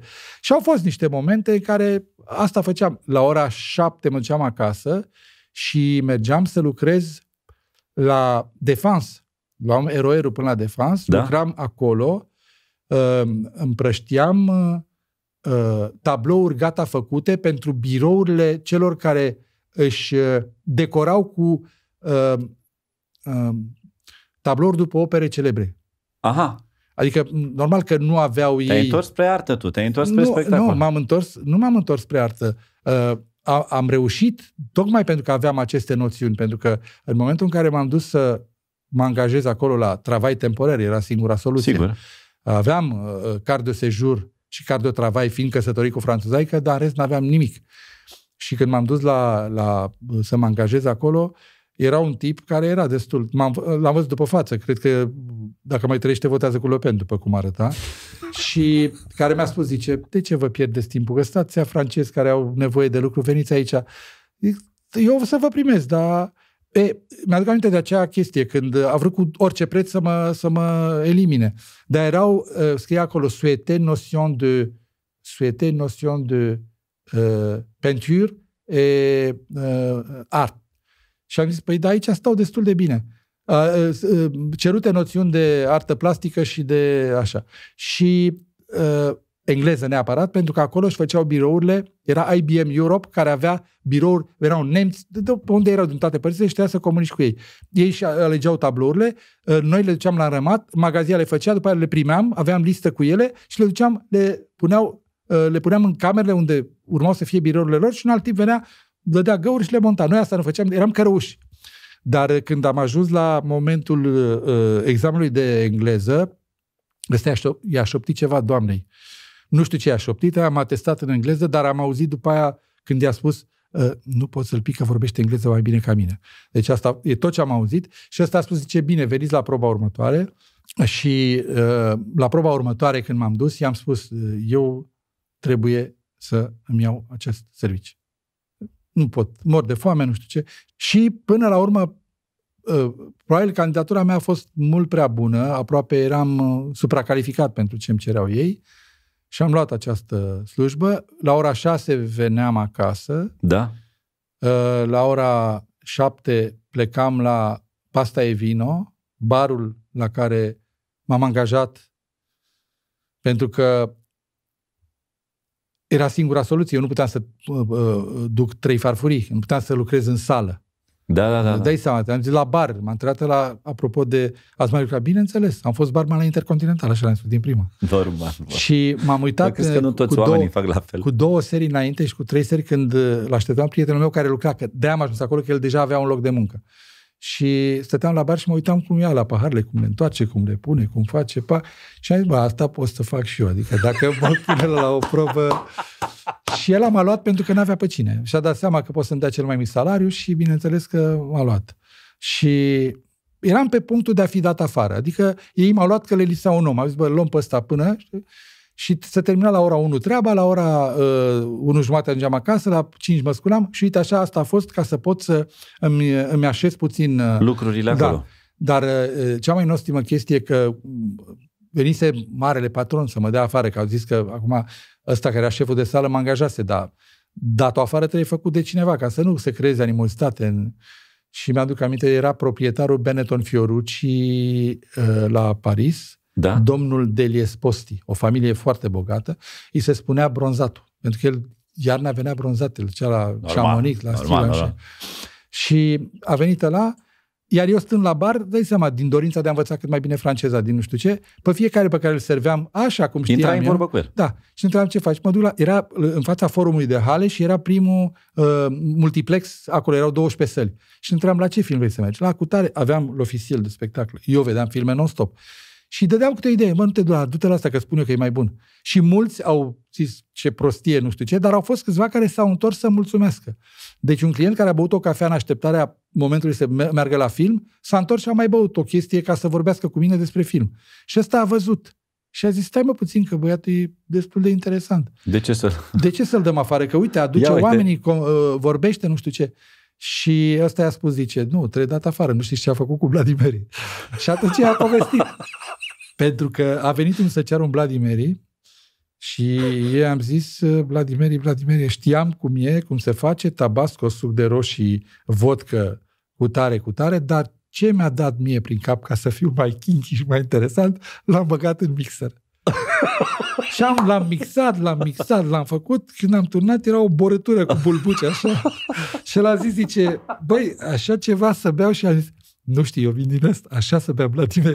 Asta a văzut, ăla n-a putut să bea. Normal că era ce, știi cum arată da, sucul normal, de da. cu vodcă agitat la, S-a terminat, la shaker, la, roz, nu la mixer, la shaker l-am da, da. Și mie nu mi-a spus nimic. Și a spus, uite ce a făcut. Zice, păi poate așa să bea patronul. Zicea, poate așa să, să bea. Poate așa să bea la ei. N-am știut. Uh, cert este că vorbind cu mine și auzindu-mă vorbind, într-o zi uh, mi-a spus, a aflat ce fac și a zis, nu vrei să renunți tu la chestia cu ziarele dimineața, că poate, uite, îți găsim aici un loc pe toată ziua și, și am zis, păi eu uh, nu prea cu servitul, cu nu știu ce și nu știu cum. Când am dat proba de dus, că a fost, da? de-aia n-am luat. Ăia duceau trei farfurii într-o mână, trei într-o mână. Normal. Eu nu pot să duc două. Uh, mi-am pus un scoci aici, zic că m-am tăiat, am încercat, nu s-a avut. Și mi-a zis la, nu, asta să învață. Și m-a chemat un băiat să-mi arate cum e, pac, și zice, da, pe mine mă interesează mai mult dacă vrei să... Uh, Intri în dialog cu clienții. Nu. Să faci un curs de management și să îți schimbi viața. A fost tentant. I-am zis, de ce nu? Și m-a trimis la el la firmă, o lună de zile, am învățat uh, tot ce înseamnă management de restaurant, am învățat computerul de acolo, pentru că nu o să-ți vină să crezi, dar de pe vremea aia erau niște posibilități de a, de a verifica stocul cu niște cartele. Deci, după ce uh, calculatorul când imprima o rețetă, uh, o, o mâncare, avea da. și rețeta în memorie, calcula câtă făină, cât tot nu știu ce și la sfârșitul săptămânii dădea stocul stocul, eu aveam o cartelă perforată, o băgam în altă chestie, în care el transmitea furnizorului cât s-a consumat. Și el venea cu diferența. E incredibil. Bă. Totul, le-au ghicit totdeauna, totdeauna le-au ghicit până la vodcă. Pentru că dispărea vodka într-un hal fără de hal și s-au prins unde ascundeam sub alea de înghețată ca să stea și rece. Dar asta târziu, după ce, după ce am, am ajuns acolo, ăsta a venit și mi-a spus, uite, o să ai... Și m-a făcut omul care m-a angajat pe mine. Îți dai seama că am învățat foarte multe lucruri, uh, m-am purtat foarte mișto cu colegii mei care de fapt știau că nu mă pricep, dar nu înțelegeau de ce uh, mă ține la și am început să lucrez numai acolo, renunțasem. Celălalt a fost un travai temporar deja. Ok, numai, gata, l-ai așa. mai parcat.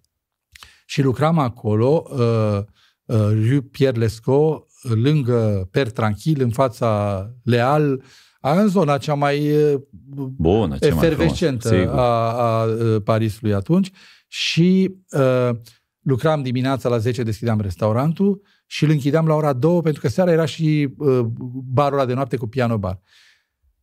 Eram fericit, aveam 9000 de franci pe lună. 9000 de franci pe lună era ceva Început ce... să schimbe viața. Da, da. E, până când am aflat că de fapt eu făceam două servicii, că practic eram, stăteam prea mult, un uh, tip de acolo mi-a spus, băi, tu te la Prudom. Prudom e asociația asta care protejează angajații. Spune că lucrezi prea mult, n-ai cum să lucrezi, trebuie să-ți dea mi-am dat seama de ce el și-a, și-a dat seama de dorința potențial, mea da? și de potențial și a zis, ă, pe ăsta îl îl folosesc cât pot și îi dau jumătate din salariu. Și normal că uh, îi sunt recunoscător pentru că am învățat. Eu mi-aduc aminte când mi-a propus discuția cum a fost. Uh, nu, că eu nu vreau, eu vreau să fac film, am venit să fac artă, nu știu ce. Și mi-a zis, uh, aș vrea să traduc direct în română. Și mi-a zis așa, auzi mă, Pulică, tu dacă vrei să faci artă, fă când vrei, dar ce-ți ofer eu este o meserie care dacă cumva când o face tu artă nu reușești, când te întorci nu mai uh, ești dresor de farfurii. Ce frumos o, o să poți să fii metru D. Ca aia îți dădea un fel de uh, uh, certificat de aptitudine să numea. Și puteai să, bă, să ai relația da. cu clienți, să faci altceva. Și am zis, bă, are dreptate. Și m-am dus, am făcut chestia asta, am învățat tot ce am învățat și după aia au urmat uh, momentele în care n-am mai putut să lucrez și știam că sunt la limită și într-o primăvară stăteam pe o, la o cafenea pe bulvar de Sebastopol și am văzut patru băieți cu patru planșe care plecau. Planșe de surf. De planșe de surf. S-a terminat. Și am zis, eu îmi bag picioarele. și m-am dus și am spus, gata. M-am dus uh, la Crit, în Franța, și mi-am cumpărat o planșe pe gustul meu. Da. Am, m-am dus la pe National Set, la niște garaje din astea și mi-am cumpărat un Peugeot 304 Combi, diesel, mașină de mașină. Am pus planșa pe mașină și m-am interesat unde să duc băieții să dea cu planșa. Și unde se duceau? Uh, pe coasta Atlanticului și am plecat uh, uh, de la Paris la Dieppe și pe aia am luat-o în jos. Am ajuns până în Brest, Carantec, Mogherec, toate. Numai că acolo erau cluburi de windsurf. În fiecare sat sau comună era club de windsurf. Și în fiecare weekend se făcea un concurs de windsurf. O regată. Acolo aveau voie numai amatorii să participe. Eu nefiind listat, normal că m-am dus acolo, m-am băgat, locul 1 era o planșă, locul 2 uh, un costum de neopren, locul 3 o velă. Locul 1, locul 2, locul 3. Și îți dai seama, la primul... Le-ai luat la rând. La primul concurs, uh, uh, nefiind foarte bine antrenat, uh, am ieșit pe locul 4. Dar n-avea importanță, eu eram hotărât să-mi petrec vara acolo, uh, stăteam cu mașina în locuri de parking, uh, eu dormeam în mașină, nu aveam cort. Era o lume, am început să mă, să mă, să mă uh, întâlnesc cu ei, să simt ce înseamnă viața asta de, de surfer. Îmi aduc aminte că învățam reguli. Uh, ieșeam să mă dau și venea la după mine și spunea ce, bă, nu te-ai trecut pe, pe, pe, pe tablă. Ziceam, ce tablă? La intrare te treceai pe o tablă, la ieșire trebuia să te stegi, ca să afli ca seara să dacă, că te-ai întors. Că, că răm, dacă a rămas cineva. Erau măsuri de securitate interesante. Și după câteva uh, weekenduri, vreo trei, mi-am intrat din nou în formă și am luat uh, un loc 3, după aia am luat un loc 2, după care am luat un loc 1 și nu mai aveam loc de planșe și de uh, neoprene și de vele. Și Ce ai am, zis? Îmi deschid un magazin? Nu, am început ca orice român prost să încerc să corup oamenii. Și m-am dus la alea și am spus, auzi, te rog frumos, gândește bine. Nu vrei tu un loc de velă să-mi dai mie banii? Și nu se poate așa ceva. Sau să-mi dai mie uh, în loc de planșe banii sau în loc de costum de neopren. Că am, uite, și a zis, nu, nu, nu se poate. Și a zis, da, tu săptămâna viitoare nu faci concurs? Ba da. Păi nu trebuie să cumpere alta? Ba da. Păi nu asta pe care, o, cum, eu ți-o dau înapoi, tu mie îmi dai jumate, păstrezi și tu jumate și, bă, e greu, dar totuși a înțeles. A înțeles până la urmă, mă. Păi și francezul e om, mă, sau da. ce naiba? Și uite așa, uh, am terminat, uh, am ajuns până la Biarritz, cred că în tot felul de comunități din astea de, de windsurf. Uh, mulți au prins, pe aia unii m-au turnat, au spus, domne, nu, el nu figurează, dar n-are cum. Ăsta este... Și într-adăvăr, eu pusesem... Ei au zis că tu de fapt ești profesionist, dar nu concurezi la profesioniști. Te-au bănuit de chestia asta. Da, și-au dat seama. Nu, nu eram listat. În, în România eu am avut câteva diplome și 2-3 la campionate naționale de windsurf, la categoria mea. Și am ajuns în octombrie, mi-aduc aminte, octombrie, final de octombrie, acasă cu mai mulți bani decât plecasem. Deși nu mai aveai serviciu. Nu mai aveam serviciu, nu mai aveam nimic. Doar din windsurfing. De, doar din windsurf. Ceea ce mi-a permis atunci imediat să mă apuc să-mi caut o casă cu uh, o garanție mare, pentru că garanția era marea problemă. Acolo nimeni nu vrea să închirieze pentru că în Franța n-ai voie să-l dai om afară din octombrie până în uh, Aha. martie. Aha. Prin lege. Și atunci toți care nu mai aveau bani nu plăteau, după care arătau buna credință, mai plăteau o lună, după care iară plăteau toată vara și se adunau procese da, și da, da. nu puteau să-i dea afară. Și atunci toți vreau garanții foarte mari, ori uh, garanție bancară, ori nu știu ce, nu știu cum. Și m-a dus într-un loc, Țuțu Smeanu, fost cascador, nu mai știu ce se întâmplă cu el, un om extraordinar, care m-a ajutat foarte tare la, la Paris și a vorbit cu cineva, care a vorbit cu cineva și care mi-am luat garsoniera mea din uh, Rue de la Tombisoar, în care am stat până când uh, m-am întors în România și până... în care au stat uh, Nae Caranfil, în care a stat Fănuș Neagu, în care a stat uh, Tatulici când a plecat. Dan Petrescu, nu fotbalistul. Da, da, deci, da, omul foarte, de afaceri. Da, uh, nu nici ăla.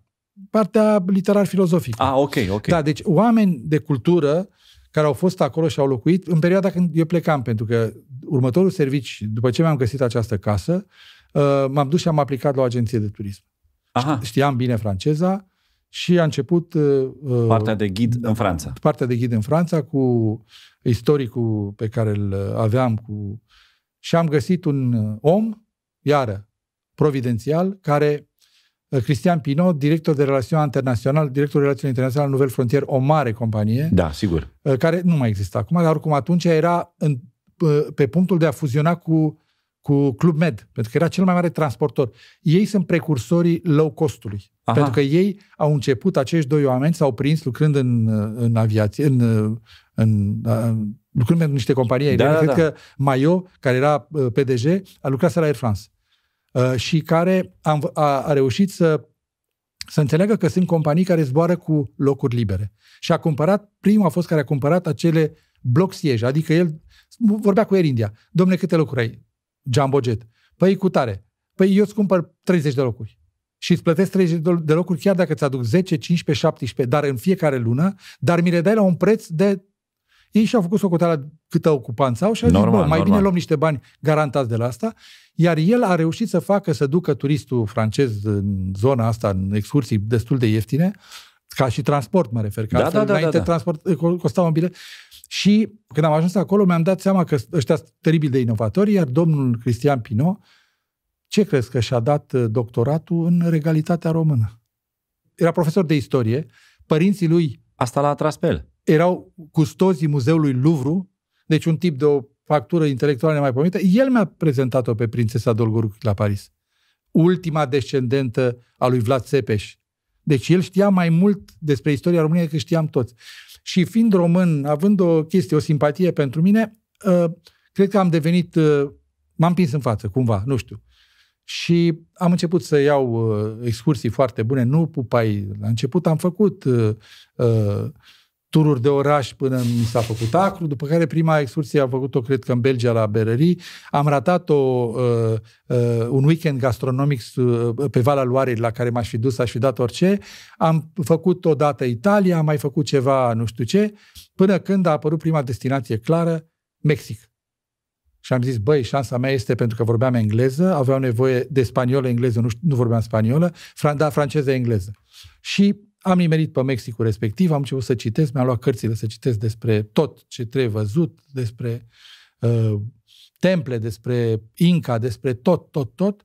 Și cu trei zile înainte de plecare uh, m-a sunat cineva să vin urgent uh, la direcție, eram în, în Da. așa, și mi-au spus uh, nu mai pleci în Mexic, pleci în India. Și am zis, păi, în primul rând n-am viză, deci asta se rezolvă. Am dat telefon, te duce acum să, să spună Viză. uh, viză. Uh, și am zis, da, nu prea am habar. Ai zis că ai habar de tot, ești ghid. Se îmbolnăvise omul care pleca în India și trebuia engleză, franceză neapărat. Pentru că indienii nu vorbesc franceză deloc, iar singura, com- iar francezii cu engleza pe vremea aia, Aiev, Da, da, nu erau prieteni buni. Uh, da, nu erau. Mi-aduc aminte că am, am stat și m-am întrebat vreo 10 minute când uh, m-a întrebat cineva dacă uh, j'aime du Nil e Michael Jackson. Adică dacă îmi plac tigrele Dunhill și Michael Jackson. Dunil. Da, din Nil. și uh, oricum, e o țară care m-a primit și sunt recunoscător. N-am vrut, n-am vrut să fie nimic peorativ în această mică Sigur, deviație. sigur. Da, da, da. da. Dar uh, cert este că au spus avem nevoie de unul cu engleză și am luat cărțile, dar cum să bagi atâtea informații? Și am, am trezit acolo destul de emoționat, uh, am ajuns în India, aveam de făcut un traseu îngrozitor de greu, Agra, Varanasi sau Benares, cum îi spun indienii, uh, uh, Samod, uh, Kajurao, la temple, era un traseu complicat, nu știam nimic de locurile alea, mă gândeam ce, cum mă, mă descurc, că trebuie să fii Și cum ai scos-o la capăt? Păi a venit un ghid uh, uh, indian care mergea cu mine Da? Și care mi-a zis, uh, eu îți spun în engleză și tu spui, da, era sărăcuț rău și el la... Și când am văzut că tot se uitau la mine și mă mai întrebau câte ceva, am zis, stai mă puțin că am citit Eliade, mă. Și m-am agățat de Eliade. Și le-am spus niște povești de mă ascultau ăia, să uitau la mine ca la nu știu ce. Să termină Tot cititul ăsta, Dane. să termină tot și îmi spun că trebuie să mai rămân o săptămână că domnul nu s-a însănătoșit. Deci eu nu m-am întors cu grupul, au trimis alt grup, eu am rămas acolo. Când că domnul trebuia să vină, au zis, bă, Da, să, și da, da, da, gata, da, facem da. switch-ul, că el era te, de, Da, da, era titular, specializat în, în India. era titular pe India. Așa.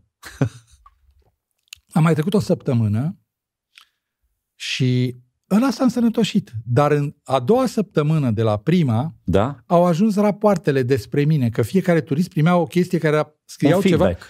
Care avea ștampile, uh, timbru și tot și doar o puneau la poștă. Adică nu trebuiau să facă ei. Era o Niciun chestie, o efort, doar. împachetau, o ia și o A, și trimiteau. oprim. Și m-au susținut că niciodată niciun ghid n-a avut 80% feedback pozitiv și că s-au gândit bine, Rămâi acolo. rămâi acolo. Și atunci am rămas șapte luni de zile în India. Mi-au trimis haine, m-au, adică au zis tot ce vrei, mi-au trimis bani. Și acolo a început marea mea întâlnire cu, cu civilizația aia. pe Civilizația care de acolo. Nu o înțelegeam deloc.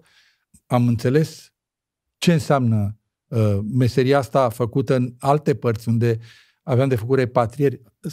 S-au întâmplat pașapoarte pierdute, am avut chiar și un deces, dar cel mai des erau pașapoartele furate. Dar nu furate de oameni. Exista un templu, templul maimuțelor hoațe se numea, unde uh, fiecare turist avea un însoțitor, un puști, un copil, care avea o jordie. Trebuia să-i dai 5 rupii eluia. Asta îi luai de- la intrare, trebuia organizat totul. Uh, și ăsta stătea și dacă venea vreo maimuță să fure vreo poșetă sau vreo nu știu ce, ăsta o articula. Că n-aveai timp, erau foarte multe. Și când eu am ajuns acolo prima dată și ala zice, uite, ai grup de 42 de persoane, ne trebuie cel puțin uh, 20 de copii, dar pentru că sunt și single, eu zic să luăm 30. Și am zis, bă, precis, ăsta e un blat al lui, cum să luăm 30? Că aveam bugetul. Eu vreau să administrez bugetul dat de companie. Și ăsta a spus, nu, trebuie să luăm 30, nu avem ce face. Și am zis, cine mă, ce să furem? Nu, nobody stealing, my, my friend. Și zice, uite-te pe acolo, ce uite, acolo sunt două aparate de fotografiat, acolo sunt două genți cu pașapoarte și, fiind templu sacru, nu avem voie să ne cerem să le luăm. Au trebuit doamnele să plece la Delhi să-și facă la, cons- la con- consulat alte pașapoarte. Și m-a convins și am luat uh, uh, chestia asta. Pe de altă parte au fost momentele minunate cu, cu felul în care mă manipula văzând. El s-a prins imediat că sunt pafarist. Imediat. Și a dat seama, mamă, mană cerească a venit ăsta. Pentru că se împart tot felul de lucruri. Ghidul își împarte cu cei doi ghizi, ghizi își împart uh, până când într-o seară eram, cred că, Agra, Da? a venit la mine uh, cineva și mi-a spus, sunt doi domni care vor să vă vorbească. Și a zis, da, au venit acolo în grădinița unde eram și a zis, uite, noi suntem de la asociația din uh, Emporiumul pe care îl vizitat de fiecare dată, că erau, acolo sunt pietre semi-prețioase în Agra. Sunt șlefuitoria, dacă te uiți pe net o să vezi ce meserii au cu roțile ca roțile de olar. Și e o mare industrie de pietre semi-prețioase. Și toți turiștii când ajungeau acolo erau duși într-un fel de fabrică din asta care era pusă într-un bazar de pietre prețioase, care era nu știu ce, nu știu cum. Și ăștia au spus, zice, uh, uh, și zic, păi da, mergem, venim mâine, nicio problemă. Zice, da, dar știți că ghidul dumneavoastră, fra, ăsta, uh, indian, merge pe partea elaltă și noi suntem pe partea asta. Și am zis, păi și care e problema? Păi ce, tu ești ceacea. Ceacea e La marele. la mare. Cum adică? Păi trebuie, ai putea să decizi să mergi pe la noi, că noi am avea aici, uite, și am zis, nu, nu, nu vreau nimic, veniți cu plicul, cu șpaga. Și am zis, nu vreau nimic. Și uh, a doua zi am spus lui ăsta, da, cu tare, a zis, hai că facem, ne încolonăm cu aia, cu bețișorul și facem traseu. Era hartă, era de complicat. Și am zis, am luat harta și am făcut alt traseu, că mi-au dat oamenii harta cu traseu. Și am, bă, eu zic, nu, se modifică, mergem pe aici. La să uită la mine, cum să mergem pe acolo? Că, păi de ce să nu mergem pe acolo? Păi nu, că e periculos, că, bă, de ce să nu mergem? Și a zis, bine, dacă vreți, dar eu nu răspund. Nu răspunzi. Și am făcut turul celălalt, care era identic cu ăla după partea cealaltă. Am ajuns în final acolo și seara au venit domnii la mine. Au, m-au căutat, au bătut la cameră, au intrat și au zis, "Bă, mulțumim, nu știu ce, nu știu cum, că a fost foarte bine și am văzut un plic cu bani. Franci francezi. Fran, nu, că turiștii cumpărau direct în... Da. Și m-am uitat, am văzut pe grosime, am văzut hârtiile alea de 500 de franci, am zis, "Aoleu, ce n-ai băi aici? Și am stat de vorbă, am băut un ceai, că acolo să beau un ceai, și la un moment dat uh, au plecat. Și am zis, stați puțin, uh, plicul cu bani, nu l-ați uh, luat, nu am împărțit banii. Păi, Zice, nu, asta e partea ta. 4.000 de franci. Și m-am dus la băiatul ăla și am arătat, am zis, cum e. A, că stai puțin, că nu știu ce. Și am luat frâiele întregii povești, da. făcând și foarte multe greșeli, pentru că te duci în partea cealaltă. Normal, normal. La, la Gațul, la Benares, normal. îți dai seama că um, el folosea totdeauna niște copii pe care îi trimiteam la hotel să aducă apa. Da. Când ieși de acolo, ești însetat, temperatură mare, iar ăștia vindeau apă care era f- șmecherită, cu, băgată cu, cu seringa înăuntru. Adică puteai să faci orice la stomac. Și trebuia să vină apă sigilată de la hotel cu garanție că nu știu ce. Iar acești copii plecau cu noi de la început, după care luau ricșă, se duceau, aduceau apa, se întorceau, iar la sosire Da. uh, ne, ne aștept, trebuia să, deci se făcea uh, asfințit, traversare Gange, uh, veneam în partea asta, era bazarul și la plecare era întoarcere la hotel cu ricșa, câte doi turiști cu fiecare. Da. Și eu, neștiind că am, am zis, uh, hai că mă ocup eu ca să nu mai... Crezând că și acolo e de luat ceva. Ceva. Și, și am zis, am nevoie de niște... N-am vorbit cu cine trebuie și m-am trezit la final, nu cu cele 20 de ricșe pe care le antamase el, Da. nu știu ce, pentru că eram 40 de oameni, doi pe ricșă, nu Da. știu ce, cu vreo 80 de ricșe. Veniseră toți și ăsta, i-am zis să descurcă și ăsta făcea, nu știu, descurcă-te că ai luat. Deci mi-a tras și el înapoi. Băi, am luat cu greu 40, Fiecare Am- câte una. am plătit încă vreo 40 să plece, că nu vreau să plece, nu se putea pleca de acolo. Să le dau la fiecare câte una și mi-am dat seama că în felul ăsta mi se diminuează uh, Profitul, normal. profitul și a fost foarte frumos. Hai de capul meu. Am mai făcut una tare, mi-am adus aminte de ea. Erau, aveam câte un dolar de fiecare, de fiecare bagaj. Asta era regula. Ok. Deci fiecare om care căra primea un dolar de bagaj. Și aveam de la aeroport, trebuiau duse, uh, de acolo nu existau, uh, veneau oamenii, le luau, erau niște cărăuși, curau cărău bagajele la, la bandă, de la bandă trebuiau duse la la uh, Autocar? autocar, de la autocar le ducea autocarul și de la în hol și din hol erau băieții care cărau la camere, că se puneau în fața camerei. Totul era organizat perfect. Numai că însemna un dolar, încă un dolar, încă un dolar. Deci 3 dolari per De bagaj. bagaj. Fiecare om avea câte două bagaje. Deci se adunau. Da, Șase, da. Ăștia erau prevăzuți în buget. Îi aveam acolo pentru... Și am zis, bă, nu se poate, totuși e puțin cam mult, nu, nu, nu merge. Nu facem noi într-un fel. Așa, și am aranjat uh, în așa fel cu, cu ăia care luau bagajele Da? să vină la bandă să le ia, să scutesc un dolar și le băgau direct la mașină. Și atunci acumulam și scăpam de un dolar. Ăia de la de sus rămânea. Și atunci, până la urmă, a mers perfect totul și făceam o economie de un dolar ori 40, S-a, s-a adunau se banii. adunau banii, nu? Și până, până când am ajuns în, în Ia, hai, Samot că sigur sau- ai făcut o lată la un nu, n-am făcut o dată. Au venit, ajungeam acolo, uh, turiștii primeau câte un cocktail de bineveniți, le se dau cheile, bagajele erau în, în fața camerei la fiecare sau în cameră, în funcție de Da, da, da, da. da. cum să... Și au venit vreo patru turiști la mine, ce, domne, totul este umid, gilav, ce s-a întâmplat? Bagajele astea sunt ude. Și am zis, nu se poate. Și m-am dus acolo, bă, într-adevăr, musteau. Erau nu numai case-uri, erau și genți din astea de Da, de pânză. soft, da. Bă, și într-adevăr erau ude. Și m-am dus acolo și am întrebat, ce ați făcut, mă? a, a plouat? Nu, zice, zice "Uh, șeful, n-am avut mașina astăzi și am venit cu frigorifica. Am luat bagaj, l-am băgat la minus 20, cu care trebuie să... Au stat la minus... Și era distanță mare de la hotel. Și le-au dus la hotel, le-au scos acolo 40 de grade. Fai de cap, normal îți dai seama sau Da, imediat tu asta- vezi asta- alea, da. Fai de capul meu. Și s-a uh, terminat când atunci când am... Bă, dar câte experiență ai acumulat Da. în toată povestea am, asta numai uh, până acum. da. Și suntem departe de... Păi nu, că după aia când am terminat, eu lucram o zi Da? și eram plătit două zile, pentru că eram la dispoziție. Când ești la dispoziție, dacă te suna la două noaptea, trebuia să te duci. Furt, am spus, orice întâmplă. Eram șef rezident pe Venisera Ghiz deja, adică crescusem în poziție, Da, da, făceam da, da. alte... Eram în, în, bine așezat. Și când s-a terminat, m-au întrebat uh, ăștia dacă uh, ce vreau. Vreau uh, banii, uh, vreau să uh, iau vacanță sau banii? Și am zis, ce e vacanță? Eu am fost în vacanță până acum. Ce să mai... Vreau banii. Și au zis, da, dar nu avem voie, că trebuie să a, trebuie să dau măcar trei luni de zile, nu avem voie. Da. Adică nu se poate, că după aia te duci tu la Prudom, iară, Da. și ne reclam că te-am exploatat. Că- Și având uh, alea trei luni de zile, am luat rucsacul și am coborât de la Delhi până în Sri Lanka, se numea Ceylon.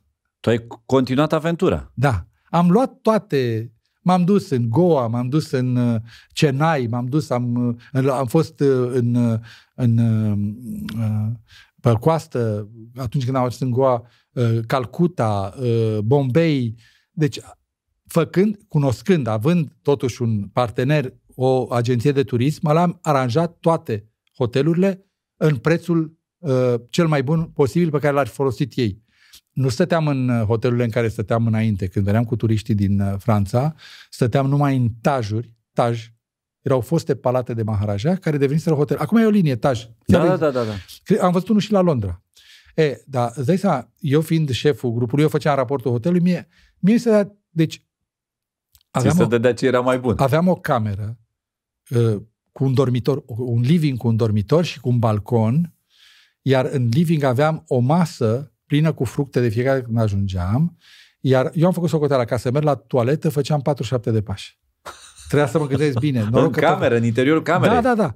Trebuia să mă gândesc bine că nu aveam probleme cu prostata. Da, da, da. Dar, da, trebuia și, să pleci de timp. Da, și ca să-ți imaginezi câte fructe aveam, eu îmi chemam toți turiștii, 40 de oameni. Și îi servei. Uh, când era cât un eveniment, că dacă prindeam weekendul erau nunți, nunți indiene, care erau cu fast la hotel, la taj, îți dai seama, care cum sunt la noi oamenii care vor expunere și care le place ca la nuntă să fie, acolo totul se măsura în numărul de elefanți pe care îl nuntă și stratul de grosime de petale de lotus. Fai de adică capul. veneau mașini din alte ca să uh, care... părți care cărau, pentru că uh, erau bogătani care luau toate, toate uh, uh, florile de lotus să se facă. Și se făcea un drum.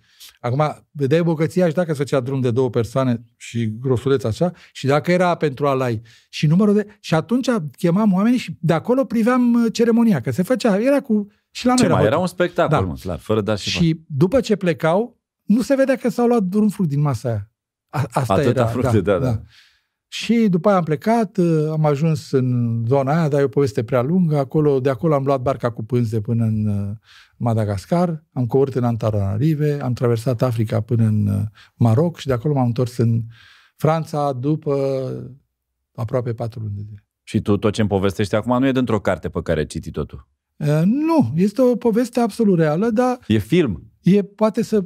Pe mine nu mă interesează dacă lumea crede sau nu crede. E film. Uh, tu te-ai aia. mai întâlnit cu situația asta. Da. Dar știi aia, because I choose to believe so. Chiar dacă nu e adevărat. Eu, eu știu că am trăit-o și știu da. Uh, în amănunt tot ce am făcut uh, și sunt multe astea. Astea sunt alea de început. Explică tot. Te-ai întors după aia la Paris? Da, m-am întors la Paris și am continuat cu Nouvelle Frontier. Am continuat, am avut uh, o poveste foarte... Cum ai ajuns în lumea tenisului? Am continuat, între timp am primit pașaportul franțuzesc. Bun. Și am putut să mă întorc în România. Și am devenit șef rezident pe Bulgaria, zona litorală a Iugoslaviei, și România și Turcia. Din partea agenției. Din partea agenției. Erau oameni care veneau aici, eram un fel de șefuleț.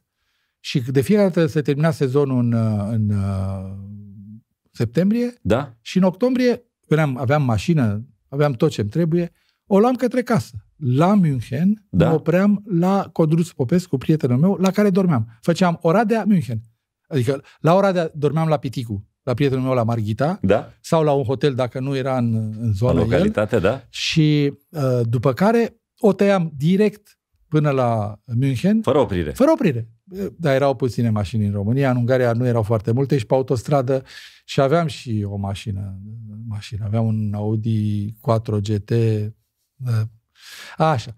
Și am ajuns la München să dorm nimeni acasă. Și am mai tot sunat, m-am învârtit pe acolo, mă gândeam, bă, o să plec atât de tare m-am enervat că nu era mm. condus acasă, încât m-am trezit. Și am zis, hai că o iau, mă duc, mai merg, văd merg, și mă opresc pe autostradă. Și când să mă urc în mașină, ești un vecin și îmi spune în germana pe care o înțelegeam eu, dar el vorbind, o, cred că era polonez, la fel de aproximativ, îmi spune că codru is nicht da. Nu e aici, a plecat la München. A plecat la Stuttgart, la turneu. Și zic, da, știi unde stă? Ce? Nu știu, nu mi-a spus doar că stă la Intercontinental. Am luat-o, am zis, asta Stuttgart. e tur... O iau nu, și eu. nu, drumul ducea pe la Stuttgart. Am ah, zis, okay. nu mă mai opresc, mă opresc undeva. Când am ajuns pe lângă Stuttgart, am început să-mi cadă capul în volan. Și, am zis, să... și am luat-o pe bretea, am ieșit, am intrat în Stuttgart și am trecut prin fața Intercontinentalului și am zis, băi, erau pat, sunt patru sau trei hoteluri. N-am cum să nimeresc eu chiar în fața hotelului ăsta, dar merită să încerc.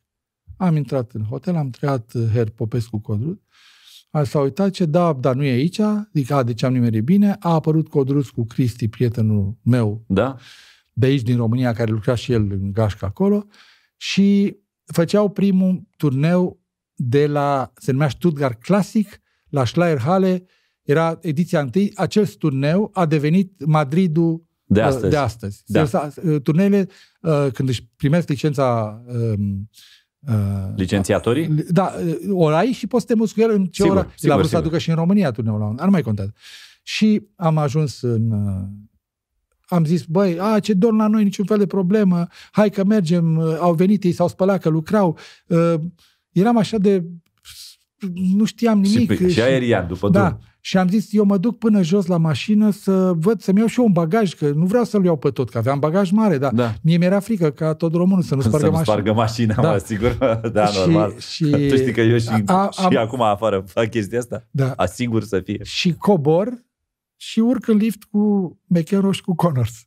Păi așa e acolo, dacă era... Am, nu puteam să respir. Trăgeam mai încet să nu-i deranjez. Au coborât să la recepție, nu știu ce, mă- ea a venit Năstase, l-am văzut pe Țiriac, nu mă știa nimeni, am trecut, am așteptat un lift singur, am urcat și băieța sus, hai că mergem diseară la o pizzerie, știm noi, avem un prieten italian acolo, am, ne-am dus acolo, o masă noi de, uh, uh, cât eram, Da? nu știu, trei sau patru români, Da? și la un moment dat, foarte, cea mai bună pizzerie din, uh, pe vremea aia, cel mai Din bun italian din, uh, din Stuttgart, și știu că a venit uh, Năstase și n-avea masă. Și el spunea, Her, uh, uh, Năstase, de ce nu ne-ați dat telefon? Dar vă punem o masă, dar facem ceva. Noi am văzut Da? și din respect am spus, luați masa noastră, că pă, ne găsim noi. Ăla a zis, bine, nu trebuie, nu știu ce, s-a pus acolo la masă. Ăla când a văzut că ne și știm cu el, nu, păi nu plecați nici voi, mai punem o masă și încă o masă, știi cum e. Și s-a făcut o masă din aia mai mare, care au venit toți. Pe la miezul nopții a apărut și Țiriac, îmbufnat ca un urs, cum era el tot timpul. E, și am rămas, am, Codus mi-a spus, bă, nu vrei să rămâi la turneu, nu prinzi așa ceva, e foarte mișto, nu știu ce. Și am rămas, am zis, acasă n-am ce face, ăia mă așteaptă. de Rămân mă, continuu. la turneu. Oricum tu toată viața ai fost așa, când ți s-a spus urci cu noi, vii cu Da, noi, exact, mă, exact. mă bag. Da, m-am băgat și acolo și am stat, erau, mai erau câteva zile până începea turneul.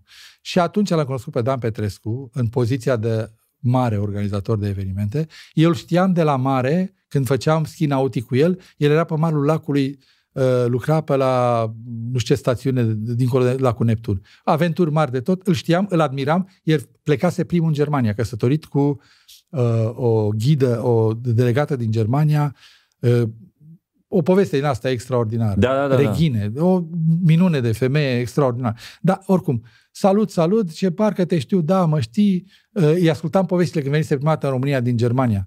Și a spus, uh, băi, uh, ia vedeți, mă, că mâine trebuie să dăm drumul la treabă și n-aș vrea să ne prindă ăștia nepregătiți. Și uh, mi-a zis nu știu cui, bă, ia apucă-te și vezi tu tot ce e nefăcut. Și el a zis, păi nu, stai că eu mai am de făcut aia. El a zis, Codrus, păi stai puțin, că noi încă lucrăm cu ea, să întindem terenul. El a spus, stai mă puțin. Deci, și a zis, zi mie că fac eu. Și el a zis, da, ce să, n nu știi tu ce să faci, că nu știi care e treaba. Și a zis, stai mă puțin, poate mă descurc. Și am făcut așa un tur cu ei, am notat toate lucrurile neîncheiate, neterminate. Erau lucruri care ai că le facem dimineață. Da, Trebuia- ok. Trebuia să avansăm. Și se pare că totuși partea de muncă de asistent de regie a folosit, pentru că mintea mea ordonată pe chestia asta a făcut o chestie, nu știu ce, și noaptea târziu a venit Siriac să facă finalul. Da. A adus uh, și vreo patru pizze, că știa că suntem acolo și că n-a apucat să nimeni să mănânce, că a doua zi începea toată treaba. Și a zis, uh, păi e, gata, suntem gata, nu știu ce, nu știu cum.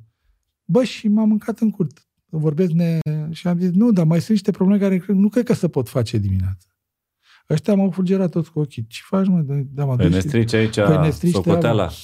și a zis, păi care sunt? Și am scos hârtia mea, am spus am cu A calculație. zis, A luat-o, s-a uitat, au plecat, au zis, da, da, da, bun.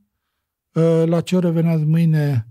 La 10, turneul începea la ora 1, mâine la 6 toată lumea aici și faceți chestia asta. A, a zis Țiriac, Uh, Petrescu. Petrescu. Uh, Țiriac a văzut, a plecat, i-a zis ceva lui Petrescu, nu mai știu ce, și uh, a zis, da, Bun, a venit la șase, nu știu. Ne-am dus la hotel aia, futu-te în cur din cauza ta, băga mi că nu știu ce. Nu stăteam noi bine la o șpriță acum. Da, Ia uite-l bă și pe ăsta la mâncat la ora 5 acum să fim la 6 la sală cu întuneric, nu știu ce.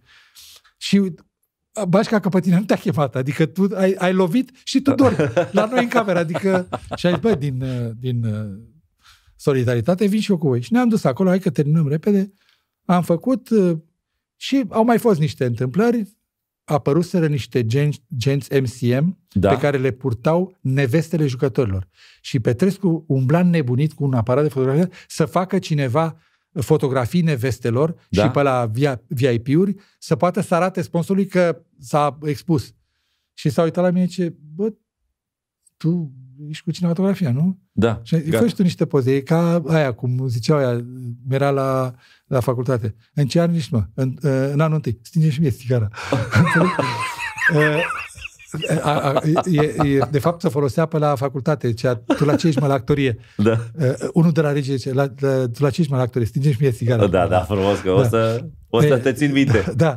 Și a zis, dar știți să faci poze? Și am zis, ca de și Păi eu să nu știu. Păi, dar eu am făcut toată viața. Toată viața am făcut poze. Deci, Normal. Acela, am făcut poze, nu știu ce, am rămas până la final, am ajuns, uh, am văzut lucruri pe care nu credeam vreodată că le voi putea vedea. Am fost la petrecerea jucătorilor la Perkins Park, l-am văzut pe Vilander, asta am mai povestit.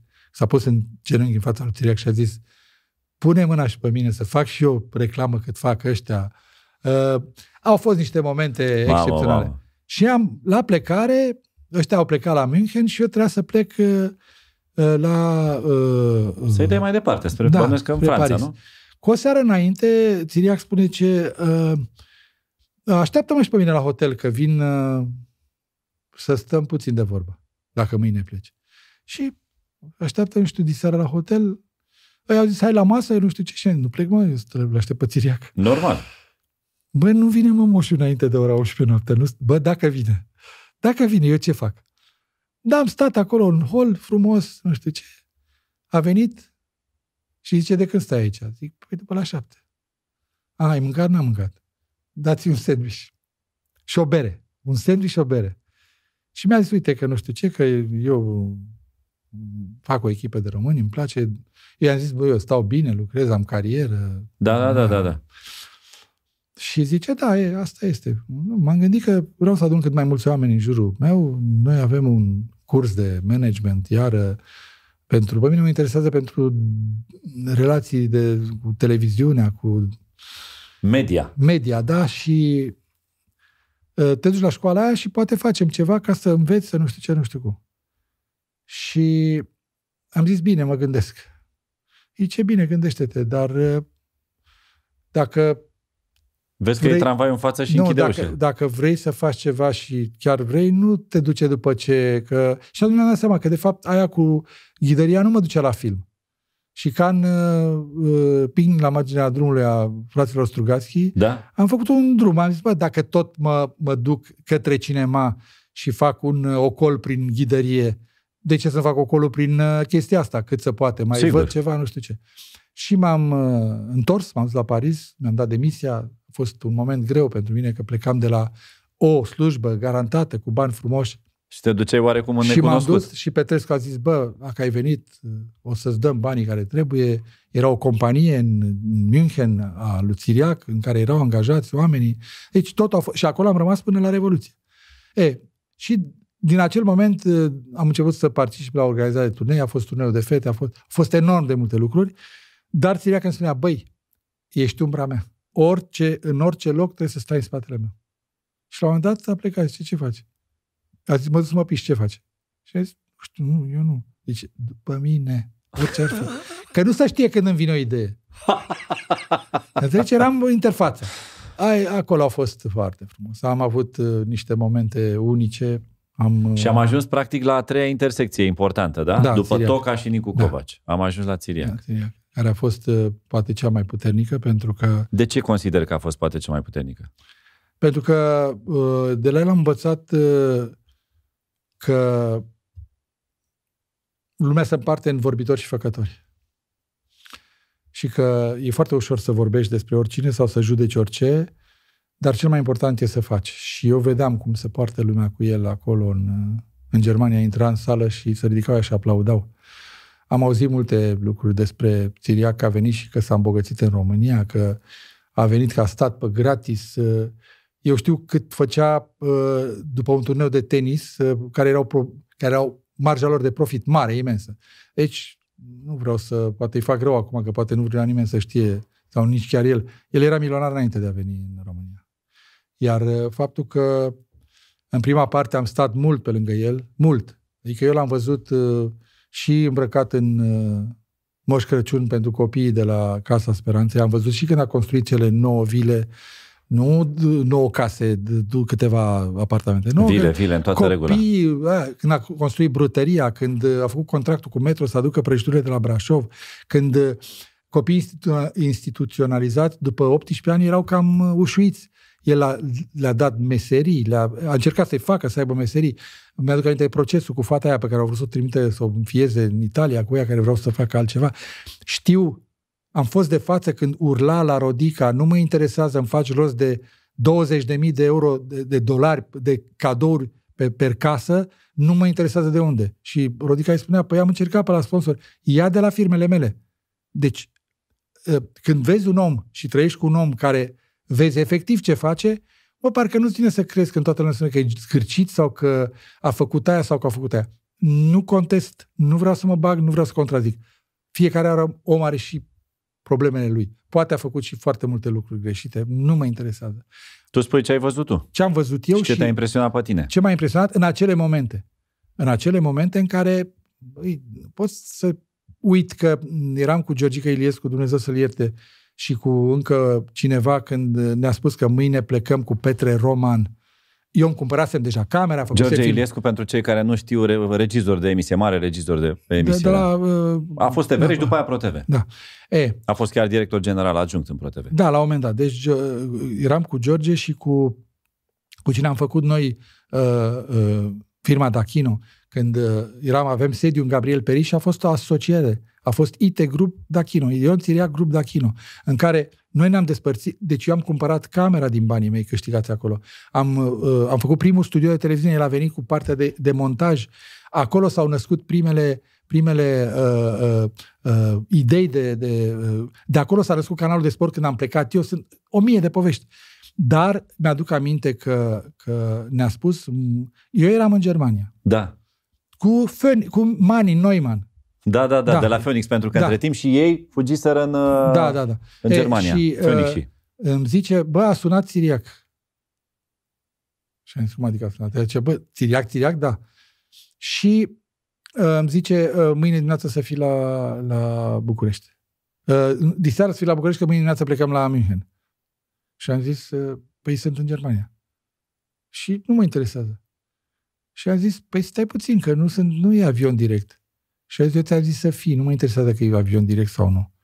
Uh, Asta zicea, un avion... zicea Ion Țiriac. Da. Cunosc uh, Iei tu un avion de unde povestea. ești tu la Viena, iei altul la Istanbul, mai e unul, până diseară ești aici. Da, da. Era dimineața, nu? Da, da, știu, și, știu. Și uh, i-am zis, păi da, cost, păi da, ți-a zis cineva că trebuie să plătești tu, tu vină cu, cu uh, aia și să plătesc. Și am ajuns, dimineața le-am suit într-un avion cu Petrica Roman, cu uh, mulți din politica română de astăzi, pe care îi știu, dar prefer să nu rămân decât la numele roman, eu cu Georgica neavând, uh, Georgica neavând viză de Germania. Eu uh-huh. nu aveam nevoie că aveam pașaport francez.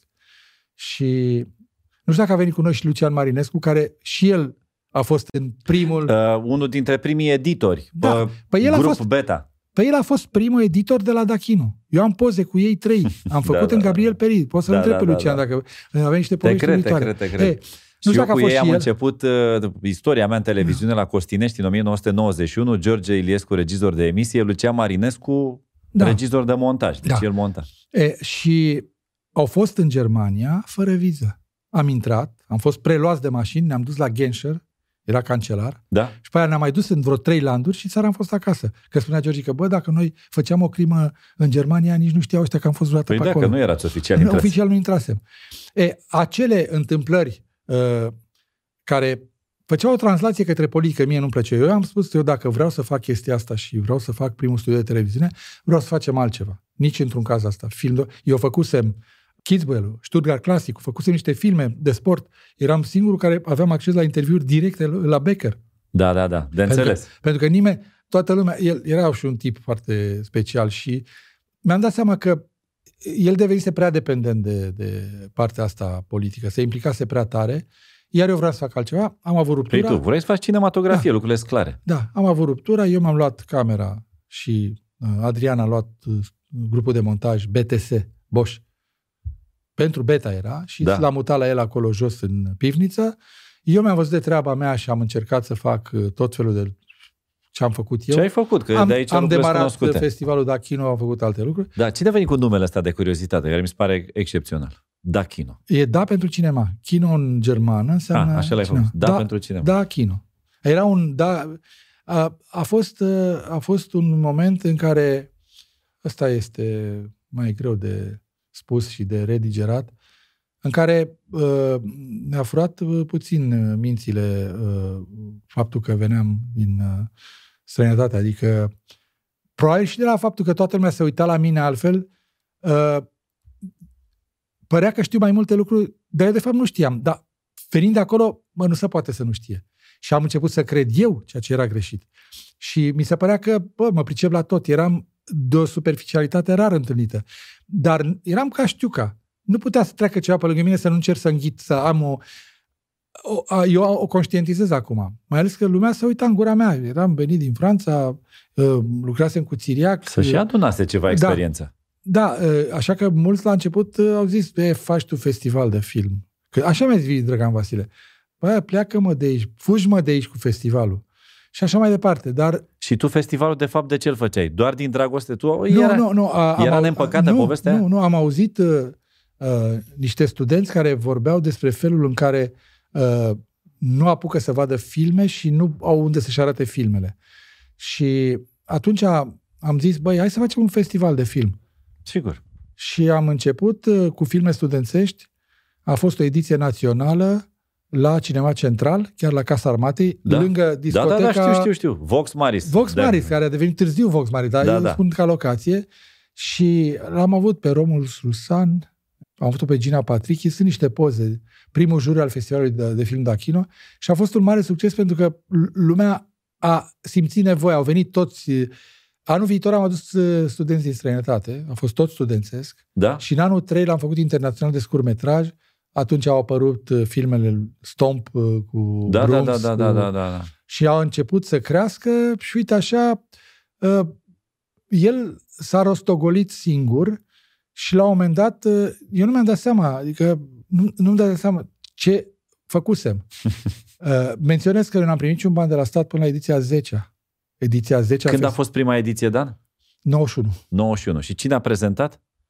Nu știu ce. N-ai avut prezentare. Nu, nu. A pre, a, Ma- Mihail a prezentat târziu. Târziu. Da, dar uh, mi-aduc aminte că la un moment dat, uh, pentru că nimeni nu dea bani pentru un festival, iar acum toate festivalele sunt finanțate de, de, de stat. Dar mi-aduc aminte că la ediția 10 deschideam cu pisica albă, pisica neagră, Oh, cu Custurița. custurița, da, în persoană aici. Uh, Aveam invitați pe frații Taviani și pe ăla care câștigase uh, Oscarul pentru muzică venit, uh, Nicolas Piovani, Da? care, deci aveam niște invitați, uh, puțină lume știe că Jean Reno a venit în România înainte de a fi cine este cu Le Vis, cu filmul de scurmetraj Șurubu. Mi-aduc aminte când făceam uh, festivalul la uh, Palatul Național al Copiilor, se îmbulzea lumea. Uh, n-aveam locuri cât puteam să, să arătăm. Să... Deci era ceva, a fost o emulație extraordinară. A fost și un moment. Da, a fost Bun. un moment. Am văzut interviurile Ca și la noaptea devoratorilor da, mai târziu. Bașca acolo, a fost altceva. Deci Și s-au spart geamuri acolo. normal la prime. Deci, a, a, uitându-mă retrospectiv, mi-am dat seama cât de, în cât de multe lucruri m-am băgat. Și cine a spus atunci, a spus foarte bine. Cea mai mare calitate a mea este superficialitatea. Că dacă nu eram superficial, Eh. rămâneam pe o chestie. Asta, alte calități sunt mari. Andy, Asta e ok. Andy, eu, nu poți să faci atât de multe lucruri. Nu poți, n-ai cum. Deci fizic da, nu tu ai merge. fost într-o, mie mi se pare că tu ai fost într-o goană nebună după marea ta dragoste, care este cinematografia, fără dar și poate. La care am ajuns la 50 la de care ai ani. ajuns în ce? E frumos că s-a împlinit până la urmă. Da, am, dar când am am, citit ajuns... că și spuneai că la un moment dat acum, acum mi-am găsit și eu echilibru. Da. Și până și acasă. Da. Dar Ei, așa e, uneori când, drumul... când am intrat în uh, cinematografie, persoana importantă, Becher, nu dau nume, a spus despre mine, bă, mi era foarte simpatic cât organiza asta, de acum nu mai mi-e simpatic deloc. Când am început să fac film, dar nici asta nu contează. Contează faptul că, făcând așa o retrospectivă, uh, vezi câte sunt și zici, păi, poate Nu e. Poate nu e e- adevărat, poate nu le-am făcut. Da, nu e superficialitate deloc. Acum, acum lucrurile încep să se explice, nici eu n-am știut mare parte dintre lucrurile pe care mi le-ai, mi le-ai povestit. Sigur că dacă te întâlnești cu un om prima oară și îi spui direct, bă, eu am fost implicat în turism, în producție video, în advertising, în actorie, Am am, scris am cărți. scris cărți, în yachting, în bucătărie, în stand-up comedy, în impresariat Televiziune. internațional, în televiziune, în regie și în poker, unul, unul o să zică, bă, hai mă, Dar, dar mi s-a întâmplat mie. păi știu că ți s-a întâmplat. Mai că- taie coada la câine Exact. șeful. Da? Lasă-o că... După care intră pe Google și, bă, stai puțin că nu e chiar așa. Da. Fii atent, și dacă intri pe Google și le vezi prima oară, zici, bă, stai mă puțin, că ceva e în neregulă aici. Acum, dacă dai puțin povestea asta înapoi, mai dai o dată play la tot podcastul ăsta și o iei de la început până la sfârșit, vezi că toate astea au câte o explicație. Da. Și că nu e nimic întâmplător. Și că e destul de limpede pentru mine că tu ai alergat după această... Ai ai alergat după împlinirea ta pe care tu ai considerat-o dintotdeauna ca fiind cinematografia. Și abia când te-ai împlinit și ai ajuns la cinematografie, te-ai și liniștit și te-ai așezat și la casa ta, cum să spun. Da, dar a, e greșit. E greșit în sensul că a, trebuia să încep să fac, dacă vreau să fiu cineast adevărat, trebuia să încerc să fac chestia asta la timpul... Pentru că primul meu film era arăta ca un film de debut de uh, student. Uh, Tu te referi la website story da, acum? website story care a fost așa un experiment o, cinematografic, o... N-am, uh, nu regret că l-am făcut, mai ales că a fost făcut cu Ce, cu banda acasă, cum ar veni? Bine, toate filmele Toate mele, filmele. minus două, sunt făcute independent. Dar făcut pe un gen de improvizație care văd că acum se poartă din nou, hai să vedem cum să facem. Noi atunci, noi, eu i-am luat pe copiii la Znagov și ne-am jucat la filmul. Da. Pe aia am pus în situație. Da, am da. pus în situație pentru că metoda nu era nouă. Dar era singura metodă prin care să faci un film cu bani puțini și în 10 zile sau 11 zile în care, încât l-am făcut noi. Iar aici trebuie să spun că dacă nu era Giurgiu să-l vadă, cariera mea nu începea. Că totuși îți trebuie niște uh, Sigur, push-uri. sigur, sigur. Uh, Giurgiu a, Tudor a văzut filmul meu și a spus, băi, nu e rău, hai să-l dăm uh, pe, în săli. Și am zis, bă, nu. Uite că eu zic că se poate. Și a preluat Transilvania Film și l-a pus în săli și a avut succes pentru o parte a publicului. E un fel de... Uh, eu îl, îl poziționez uh, într-o zonă în care lipsea acel gen. Sigur Iar eu că m-am lipsea. îndreptat către el. Dar nu eram conștient că ăsta e genul de cinema pe care vreau să-l fac eu. Și după aia am avut noroc tot cu Tudor, pentru că dacă nu făceam filmul ăsta, n-ajungeam să-l cunosc. M-a întrebat, n-ai vreun scenariu? Și ai am arătat zis- ursul. I-am arătat ursul și am plecat în uh, pitch-uri din astea internaționale, iar uh, la Codbus am câștigat uh, cel mai bun script cu Tudor. Eu sunt Maradona, bine ați venit în România. Pac, pac, de bea. A fost în anul acela cel mai bun script european. Deci am avut, iară, și Tudor a spus, păi hai să-l facem. Și atunci am ajuns să fac uh, cu o echipă reală, cu tot și a, de fapt acolo am învățat să fac film, făcând ursul. Cu mici povești comice care s-au întâmplat și care sunt, uh, mai ales că uh, îți dai seama că Tudor avea o responsabilitate, băga și Era bani. producător, da. Da. Și la început uh, tot uh, venea, când venea la filmare, stătea în spatele meu la video assist și bă, să uita să văd, încerca să-mi spună și mă tot uitam, bă, ce naiba fac, mă, că nu mă simt în largul meu. Da, da, nu da, știu dacă da. își mai aduce aminte el, dar Velvet Moraru era producător executiv. Și m-am dus uh, de față, cu, am strigat, Velvet, spune și mie într-o pauză. Ce tot vrem, mă, nu, tu? nu, nu, am zis, zi și mie la regie câte locuri sunt. Ce nu, nu, tu. Deci nu două persoane. Nu, că îl văd pe Tudor, că stă aici tot timpul în spatele meu și mă gândesc că poate vrea să semneze cu mine. Că tot îmi dădea el din dorința de a, de a mă ajuta. Sigur, sigur, sigur. Și a, a râs și a zis, bine, mai hai că te las, că nu știu ce. Și, și după aia n-am mai trecut pe la filmare. Decât a apărut uh, uh, târziu de tot. Deci, Și acolo alte intersecții, ca și la website story, când ne uitam la, împreună la trailer și îi vedeam, îl vedeam pe Costel tânăr. da. Păi erau copii Toți mai care... erau copii, da, da. Da, Oreste, era- Oreste. Oreste a trecut pe stradă, eram la restaurant Da, și a trecut întâmplări și am zis, băi, ia vină puțin, mă. Îl știam da. Bă, și tu am ești- zis, bă, nu vrei să... Ce, bă, gata, încercăm. Deci totul a fost... Uh, l-am Teo, în căruciorul cu rotile, că mă Exact, întreba, da, bravo, mă bravo. întreba, băi, dar de ce mai pus în căru- cu, cu, cărucior cu rotile? Și am zis, bă, cred că ca să fie altceva, nu știu, n-aveam, n-aveam explicații, eram crud. Vio la final, n-avea numărul lui eu cu uh, bricheta Da, aceea, da, da, da, zi, zi, uh, s-au inventat brichete care acum trebuie să dai întâi în spate și după aia dai în față ca să nu poată copiii să aprindă. Adică e o mare șmecherie, ei nu o să prindă niciodată. Uh, uh, Gigel, mi s-a ales mie Windows-ul, te rog. Adică Da, bă, da, bă. sau Și-a- Radu Isaac, care, Radu, care a ajuns acum atât de faimos în Anglia, eu l-am luat în film. Când spunea aia cu uh, am, am o prietenă uh, care la liceu, am fost uh, al treilea bărbat din viața ei, am luat bronzul. Uh, Asta Deci- e o altă calitate a ta. Mă, ai un, ai un nas, mă. Ai un nas la oameni, Dane. Ai pus pe cât un drum mulți oameni. Și acum mă refer la scena asta de stand-up comedy, care era atunci când, a, când mă rog, când ai deschis Cafe Deco, ea era, venise, nu, nu exista nimica, era și poate și puțin înaintea vremurilor. Și Știu. la noi, sigur, afară aveam succes foarte maxim, multe lucruri. am dar a apărut făcut. Seinfeld la Da. noi și oarecum e... Pablo Francisco, știa lumea despre el.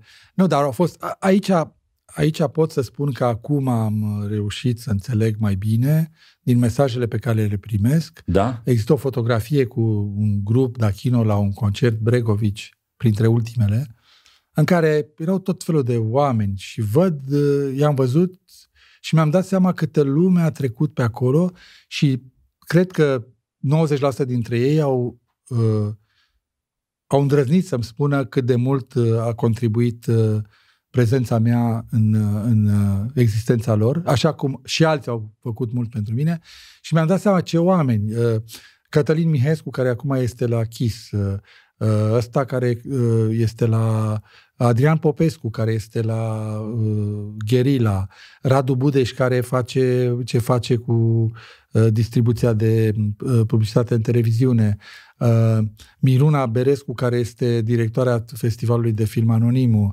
Deci toți au, toți au ajuns, toți care au lucrat, îmi spun și acum, băi, pentru noi a fost o sursă de uh, inspirație felul în care te-ai purtat cu noi și felul în care făceai lucruri atât de îndrăznețe încât toți ne speriam că o să fie un, un eșec total.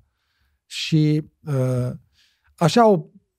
Bine, a fost și o mitologie întreagă. Eu am avut uh, uh, neșansa de a fi etichetat uh, nu știu, Don Juan sau nu știu ce, din cauza relațiilor mele despre care niciodată nu prea am vrut să vorbesc, dar am făcut greșeala să o fac și uite că mi-a dăunat pentru că până și re- cea mai interesantă relație este cea cu Mihai Rudescu, pentru că bună vreme, aici Da. e foarte nostru. Uh, deci, uh, bună vreme era uh, Dan Chișu și uh, iubita lui Mihai Rădulescu. Mai nou, acum se vorbește Mihai Rădulescu, fostul, uh, uh, Dan Chișu, fostul iubit al... Mihaela Rădulescu. Da, adică s-a schimbat puțin. Uh, uh, dar, deci, a, f- e pe dos. Dar uh, în- și Mihaela a fost o întâlnire excepțională și Mihaela chiar a fost... Uh, am simțit că poate mai mult. Eu mi-aduc aminte de primele emisiuni. Mi-aduc aminte de cearta cu Tatulicică, cine a descoperit-o pe Mihaela. Uh, El spunea că el, eu i-am spus cu mult înainte ca tu, i-am dat emisiunea de cinema. Se numea Cine a tras pe 16 mm. Era o parafrază la Cine a tras în noi 16-22. 16-22, sigur că da. Și avem invitați. L-am avut invitat pe Călinescu. El ar exista în arhiva de la Tele7. Și uh, acum el uită că a spus uh, m-am uitat în mod special la emisiunea ca să pot să o dau afară. Că, nu, să, că nu-s de acord. Uh, Mihai avea un fel unic de a uh, percepe lucrurile și avea o capacitate uh, în a, în a uh, duce idei, uh, a ține în direct, pentru că e foarte greu. Directul, tu știi că faci televiziune. Da. Când se aprinde luminița aia, se întâmplă ceva cu oricine. Sigur. E acel the point of no return. Trebuie să știi ce spui că nu... Nu mai există loc de întors. Da. Și uh, mi-am dat seama uh, de capacitatea ei când uh, la un, una din edițiile Festivalului Dachino era o actriță care trebuia să prezinte și care a fost părăsită de iubitul ei și în seara în care trebuia să urcă, uh, ea lucra cu mine, deci nici vorbă să fie prezentatoare sau nu, aia a venit plânsă toată, cu ochii umflați, s-a dus la un machiaj și l-a făcut După care a început din nou să plângă, i s-a scos machiajul, ea trebuia să intre. Și am zis, păi ce facem? Avea niște liste, trebuia să... Da. Trebuia decenarea premiilor. Și Mihai a spus, hai că intru eu. Și am zis, mă, du-te mă de aici, cum e complicat. Nu, pardon, nu poți tu să faci așa ceva. Și ea ce a zis? Păi eu am făcut asta dintotdeauna, cum ziceai și tu. Nu, a luat la, s-a uitat, a citit și a spus, uh, Ba da, mă. bă, eu cred că pot. Am zis nu, m-am zis, băi, o să intru eu. Asta este, nu vreau să fac chestia asta, mai ales că eu aveam mai multe intrări a- a- adus de uh, prezentator. Nu? Da, ok. Și am zis, asta e. Eram la Cinema Studio. Am zis, dacă e să fie ăsta, să fie momentul în care... Și am stat cu emoții la marele dezastru. Și a urcat Mihaela, nu știu de unde a găsit, prezentă de spirit, mă uitam, deci eu mă uitam fascinat la ea, ea mă striga pe mine pe scenă și eu nu plecam. E drept că din dezastru pe care îl vedeam, că știi cum e, din dezastru pe care îl vedeam, faptul că ea a fost poate puțin peste ok. Da. Adică n-a fost, mie mi s-a părut că este genial. Mi s-a părut că este, bă, a rezolvat situația. A, nu mi-aduc aminte exact cum a fost, dar eu care uh, încer- încercam să cântăresc și vedeam nebunia de acolo, am zis că... Și de atunci mi-am dat seama că poate uh, relația noastră a fost foarte furtunoasă, deși a durat câțiva ani buni și cu Mihai am trăit enorm de multe lucruri, atât de interesante. Mihai era un personaj extra. Mă, eu încercam să o deslușesc pe Mihaela. Era, avea vână, avea uh, talent. Uh, uh, Și cred că era și în perioada... Da, și uh, avea Cum să dorință. Mihaela Perioada de citea, început. vroia să învețe. Ea făcuse uh, facultatea de Sport. Nu? sport, cum îmi plăcea mie să-i spun că ai făcut trei facultăți într-un an. Într-una singură, da. Educa- Educa- Educație, fizică, fizică și sport. Da. Uh, și, da, am și folosit un film. În, Da, da, da, în da, e cinci bună. minute. E, și am avut momente, ne, au fost, uh, cum să spun, nebunii de genul uh, care a fost total interpretată altcumva când uh, m-am certat cu Mihaela în mașină, râzând. Și ea a coborât și a trecut unul să ia cu autostopul și eu m-am dus după ea, ea râzând cu mine și i-a spus, bă, tu, vezi, tu știi ce ai luat? Și ăla n-a mai înțeles nimic, a zis că face mișto de el. Deci noi am avut certuri din asta, dar care se terminau Frumoase. foarte mișto. Da, da. Dar erau cu mult... După care, uh, în uh, momentul meu de glorie cu Mihaela a fost când, după ce ne-am despărțit, după ce ea s-a combinat cu Ilan, Da? când a fost mutată pe un uh, performance uh, fee extraordinar de la antenă, cu scandalul, cu procesul, cu nu știu ce, la B1, Da? s-a pus problema să facă o Mihaela o emisiune. Și Mihaela a spus, bă, singurul care poate să conceapă o emisiune pentru mine e Chișu. Ilan a spus, bă, tocmai cu Chișu n-am vrea să lucrez. nu știu de ce tu aici, Tocmai aici. Da, te, vrei să te duci. Uh, După care l-am cunoscut pe Ilan și și-a dat seama că Putea lucrurile să sunt, lucreze da. liniștit? Și m-au chemat, am avut o negociere cu el și cu Băunescu și am zis, băi, putem să facem, uite, vin cu un proiect. Și am venit cu proiectul Punem pariu cu Ivara. Și care era un fel de uh, emisiune de divertisment cu sport, cu challenge, adică în prima emisiune am adus o daie de bungee jumping Da? și fiecare invitat, Mi-aduc aminte. mi- fiecare invitat trebuia să pună pariu că face. Da. Și dacă nu sărea, avea o pedeapsă care se filma și se dea în emisiunea viitoare. Deci încercam să combin tot ce Da, știam da. despre televiziune, toate formatele pe care le văzusem în Franța. Că eram venit de acolo și că...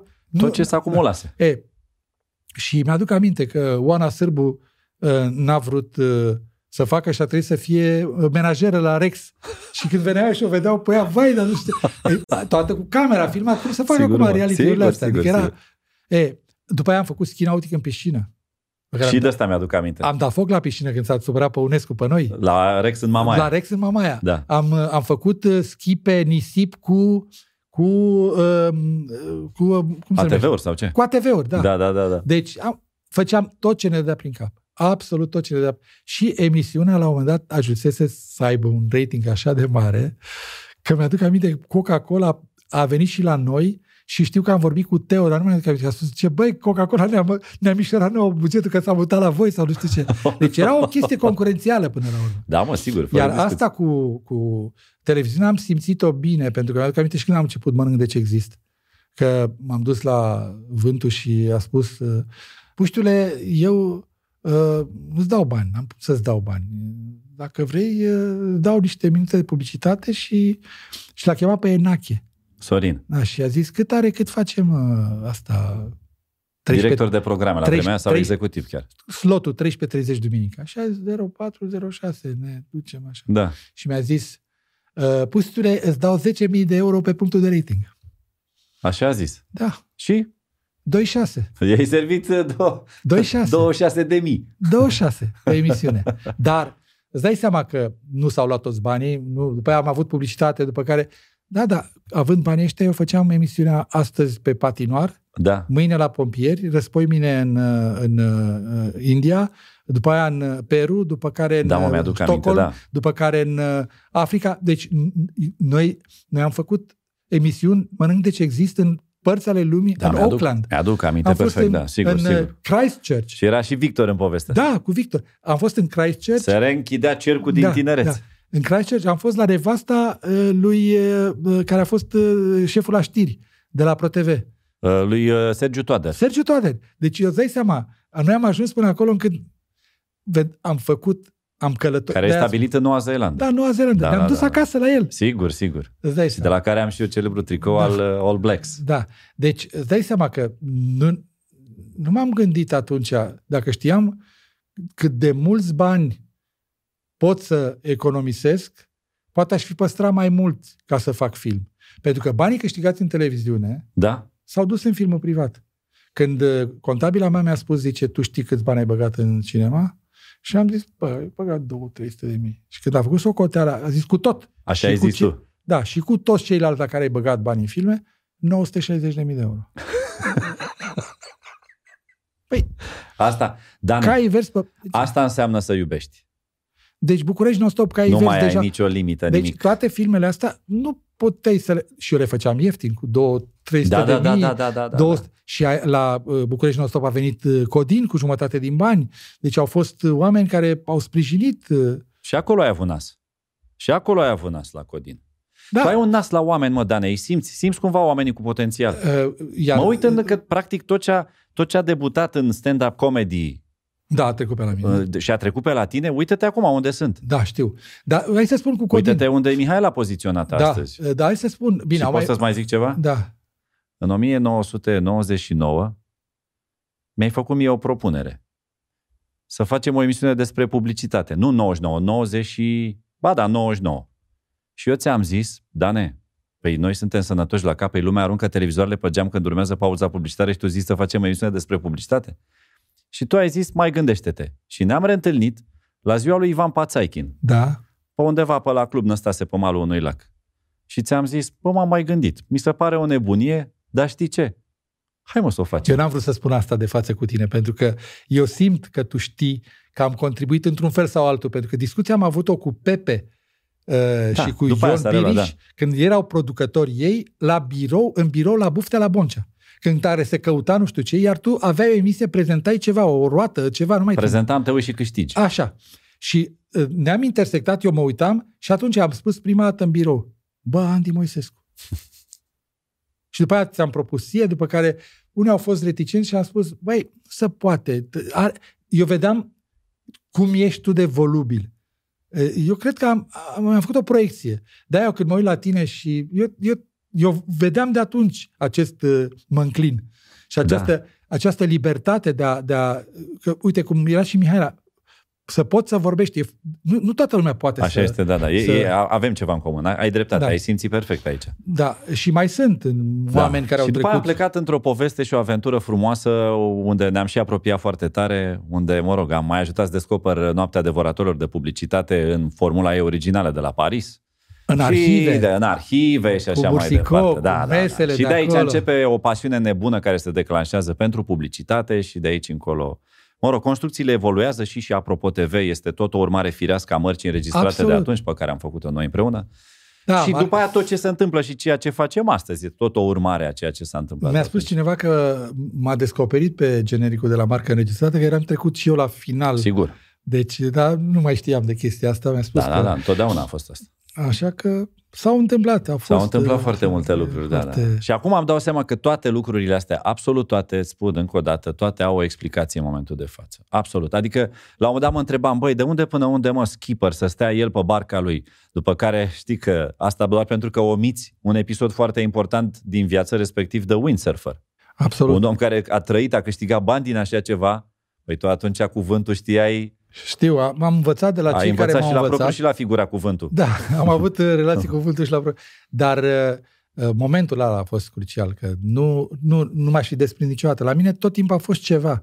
La mine povestea cu cumpăratul Bărcii a fost determinată de momentul cu bulgăroaicele care au pierdut avionul de la Sofia. Cu concertul Bregovici care putea să rateze și să creeze cel mai mare dezastru.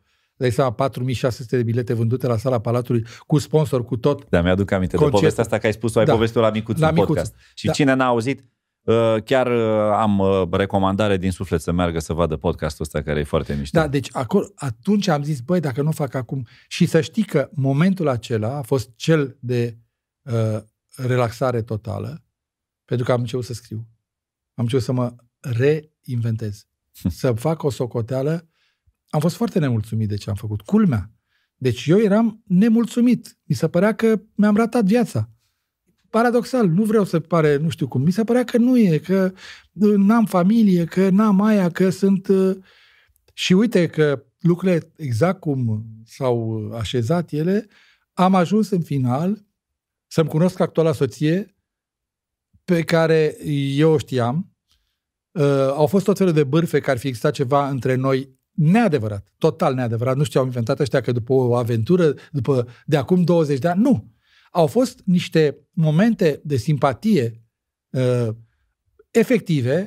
Ea prezenta la, la uh, Mamaia uh, festivalul de, de, de muzică de la Mamaia, cred că cu Bitman. Da, Uh, iar eu cu țeavă, da. prieten de o Cătălin viață și Cățoiu. Eu, da, așa, Eu mai dau și nume de astea, Da. știi că mai sunt oameni care da, sunt uh, fani statistică.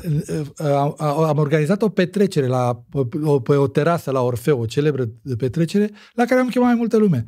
Uh, Știu că ea n-a venit la petrecere. Da, cred că e ziua lui Țeavă sau urmează ceva? A? În, uh, cu- da, da, da, cred, cred. Face 30 de ani, Da. Și uite că uh, cu un picior. da, toată presa a spus că nu știu ce, total neadevărat. Noi ne întâlnim unde? La premiera de la Selfie. Ne reîntâlnim. Eu joc cu Mihaela în film, Da. la Selfie.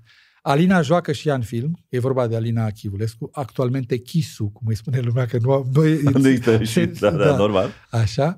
Și uh, începem să vorbim, uh, ea era singură, eu eram singur, n-a fost o chestie uh, rapidă, nu s-a întâmplat. Am mai tatonat, ne-am mai Stai puțin, întâlnit. că nu mai aveai nici tu 21 de ani, aveai 25. Uh, După care ne-am mai invitat toată sârbul la masă la un uh, restaurant, am mers, nu de fapt m-au invitat pe mine și era și ea acolo, după care s-au întâmplat o mie de lucruri și am, i-am spus, băi, eu nu mă căsătoresc niciodată și a zis, Doamne frește, nici eu, adică, adică ne-am, ne-am uh, pus pe, pe Amândoi. Tapet. Stăm liniștiți, nu e pericol. Nu, deci am, sub nicio orice, dar sub nicio formă asta. Sigur. Deci exact ceea ce spui că sub nicio formă, Aia se întâmplă. aia se întâmplă. Pentru Și- că încă o dată vin și spun dragostea face minuni. Da, a fost o chestie de echilibru maxim, pentru că am avut, uh, uh, am găsit în Alina o femeie care, de o toleranță maximă. Uh, Și dai seama, eu aveam o faimă urâtă, auzeam tot felul de lucruri despre mine, auzise și ea. Într-un fel ne-am plâns puțin unul pe altul Unul pe umărul celuilalt. pe umărul celuilalt, pentru că și ea a avut o istorie întreagă la început cu bă, presa asta de scandal care a spus și a spus, nu mai contează. Cert este că e un match incredibil. Absolut incredibil. Uite, suntem uh, împreună bucur. de aproape șase Foarte ani de tare zile. mă bucur. Am călătorit foarte mult împreună și uh, nu e niciun pic de, de... Și ea e foarte mișto, i-am spune, "Păi, normal, la vârsta ta, ce să mai fie să se tocească? Gata, nici... Adică, știi că, zici, băi, nu, eu Da. am tras văzut câștigător, să știi. Aici recunosc că uh, exact acum. I-am și spus, dacă noi ne combinam atunci, nu, Ăsta a nu, fost nu ieșea momentul. nimic. Nu ieșea nimic, clar. De fapt, toată viața ta a fost o călătorie pentru împlinire care a venit atunci când ai reușit să le pui pe toate în ordine, să acumulezi experiența necesară. Ai trecut prin toate astea. Poate așa ți-a fost scris, Dane, să treci până toată aventura asta. Tu oricum ai fost un om uh, înclinat către aventură de la bun început. Încă de la întâlnirea ta cu Toca, Da, aia din da, da, uh, da, da. Perioada liceului de la Brăila. Dacă stai să te gândești, aventură continuă. Și întotdeauna a trecut cât un autobuz care a zis, Dane, ce faci, urci? Urc, mă. Știi care este definiția ocaziei? Nu. Este o ființă îngrozitor de păroasă în față și cheală în spate. Dacă n-ai apucat-o când ți-a apărut, după aia degeaba. Iar eu se pare că, tentat de aventură, cum am văzut ceva, m-am agățat. Neștiind unde mă duc. De multe ori, bine, dai seama că poate lumea crede că noi vorbim de un uh, traseu uh, perfect, uh, fără greșeală. Sunt foarte multe eșecuri. Ei, cred. Am încercat într-un moment să aleg ceea ce știu că nu poate să devină un eșec ulterior.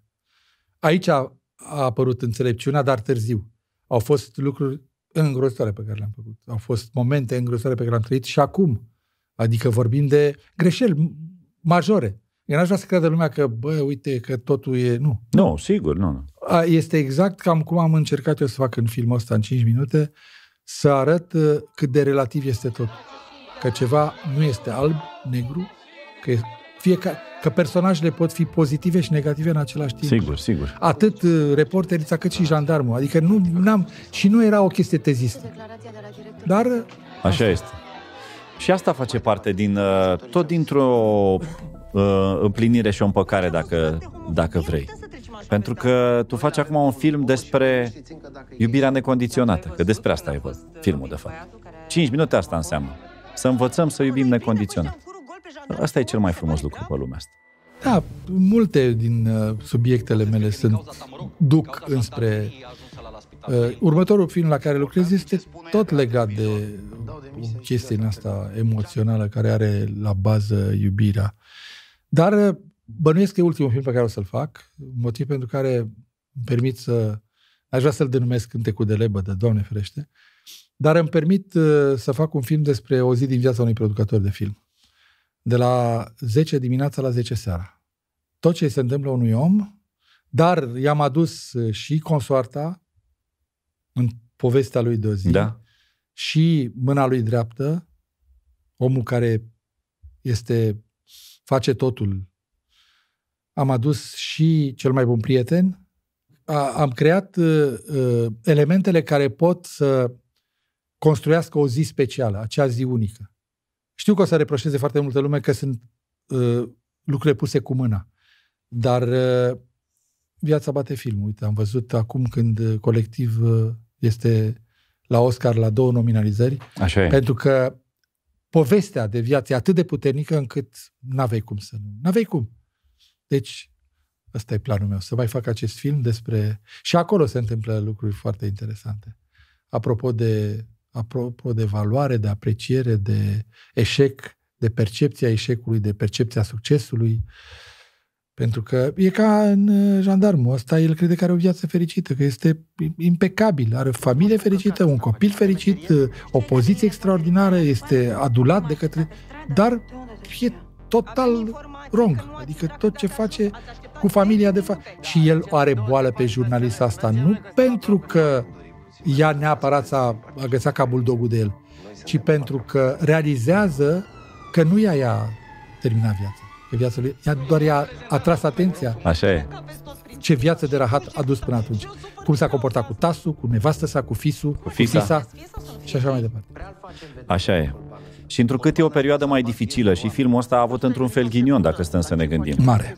Pentru că el ar fi putut foarte bine să fie lansat uh, în 2019, înainte de orice pandemie în toamnă, Da. dar n-a fost să fie așa. O alegere. O alegere, da. Uneori se întâmplă și chestiuni de genul ăsta.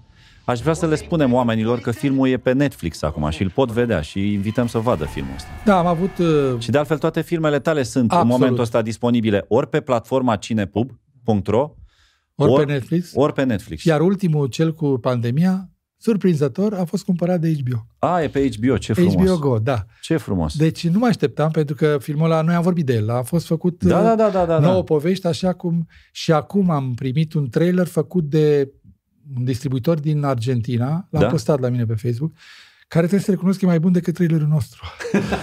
și... Eu am căutat și nu l-am găsit. Nu, dacă te uiți la mine pe Facebook o să-l vezi. Ok. Și în continuare uh, îmi dau seama că uh, talentul iese indiferent de limbă și indiferent de... Iar uh, o poveste interesantă, uh, altoită cu talent, iese mult în... uh, Sigur. Pentru că toți sunt foarte talentați. acolo. Sigur. Toți sunt foarte talentați. Sigur, sigur. Dar povestea câinelui lui Huțuleac și a uh, pușcăriașei lui Ilona Da, da, da. sunt vârfurile. Da, da, adică văd din cum come- eu îmi dau seama din comentarii că alea sunt... uh, Sigur. Fără, fără, fără dar și poate, fără dar și poate. Ca să preiau o glumă cu care am și promovat cât am putut noi uh, cele nouă povești de dragoste și ură din pandemie. În acest ultim film, în care e vorba despre viața, o zi din viața unui producător de film, va juca și Mihai Bobonete? Aoleu. Deci, uh, am avut multe discuții cu Bobo. Și Bobo este poate cel mai apropiat de mine. Toți sunt apropiați, dar Bobo este poate cel mai apropiat de mine. Eu i-am spus că uh, există șansa ca la Fierbințiu să-l, uh, să-i pună lacăte în jur și că mi-ar, mi-aș fi dorit să facă ceva ieșit din, uh, din zonă. Și am scris într-o vreme gândindu-mă la el pentru... Uh-huh. Nu știu dacă va putea. Nu trebuia să spun, cred că am făcut o prostie. Dacă vrei, nu difuzez. Pun invers. Și îl punem pe Bobo să chine, să înregistreze, să dea reverse, să vadă ce ai zis. Da, foarte bună idee. Nu e mișto? Da, da, da, foarte bine. Deci, uh, asta e. Eu, uh, e talentat și are o energie deosebită. E... Nu, nu, nu pot să spun. uh, Dar frica, frica uh, oricărui uh, regizor când folosește un actor este să nu cadă în, uh, în ceea ce este el de fapt, uh, care este percepția lumii despre el. Și dau un exemplu. Văncică a jucat în uh, bacalaureat. Da. Când la, eram în sală, când a apărut, lumea început să râdă. El era un polițist acolo, n-avea nimic, era foarte serios. Așa că eu cred că oamenii care se încarcă cu atât de mult, uh, uh, o ștampilă atât de solid pusă, uh, bă, e bobonete, trebuie să râdem. Sigur. Înțelegi? Da. Eu cred, i-am spus, tu trebuie să faci ceva, ori în teatru, că altfel rămâi, dacă nu te apuci repede să, să arăți că poți și altceva, să nu fii pe viață catalogat ca ăsta. Dana, e pentru prima oară când mi se întâmplă așa ceva. De regulă, podcasturile mele se opresc la o oră. Noi am depășit două ore. Bine. Aoleu. Da. Uh, nici nu vreau să mă gândesc cât îmi va lua montajul, partea că la mine intră după aia într-o biblială continuă, dar vreau să spun că o să o fac cu tot sufletul. Mulțumesc mult. Și aș vrea să-ți mulțumesc foarte sincer pentru tot ce ai făcut pentru mine și pentru toți cei cărora, cum să zic, ne, împreună ne pun, da? Ne-ai, ne-ai deschis ochii la timp. Mulțumesc și dacă tot mi-a arătat poza aia, aș vrea să-i transmiți multe salutări mamei tale, cu care m-am înțeles extraordinar de la început. A fost o simpatie perfectă. Poate o să spună și ea, deci în gașca aia care făcea Mediafestul, în care era tatulici, era domnul Blaier care săracul era destul de... Uh, era mama ta și noi, noi, noi, noi doi am, am uh, vibrat de la prima secundă. Nici nu mă mir. Da. Nici nu mă mir. Încă o dată îți mulțumesc frumos. și eu îți Dan. mulțumesc. Mare plăcere. Mulțumesc. Și bineînțeles, în speranța că nu vorbesc singur, vă mulțumesc vouă pentru răbdare și atenție. Poate că am exagerat puțin azi, dar chiar am vrut să fac asta pentru Dan. În păcat, deci, abia aștept să vă citesc neapărat comentariile mai jos. Sunt Andy Moisescu. Mă înclin. Voie bună!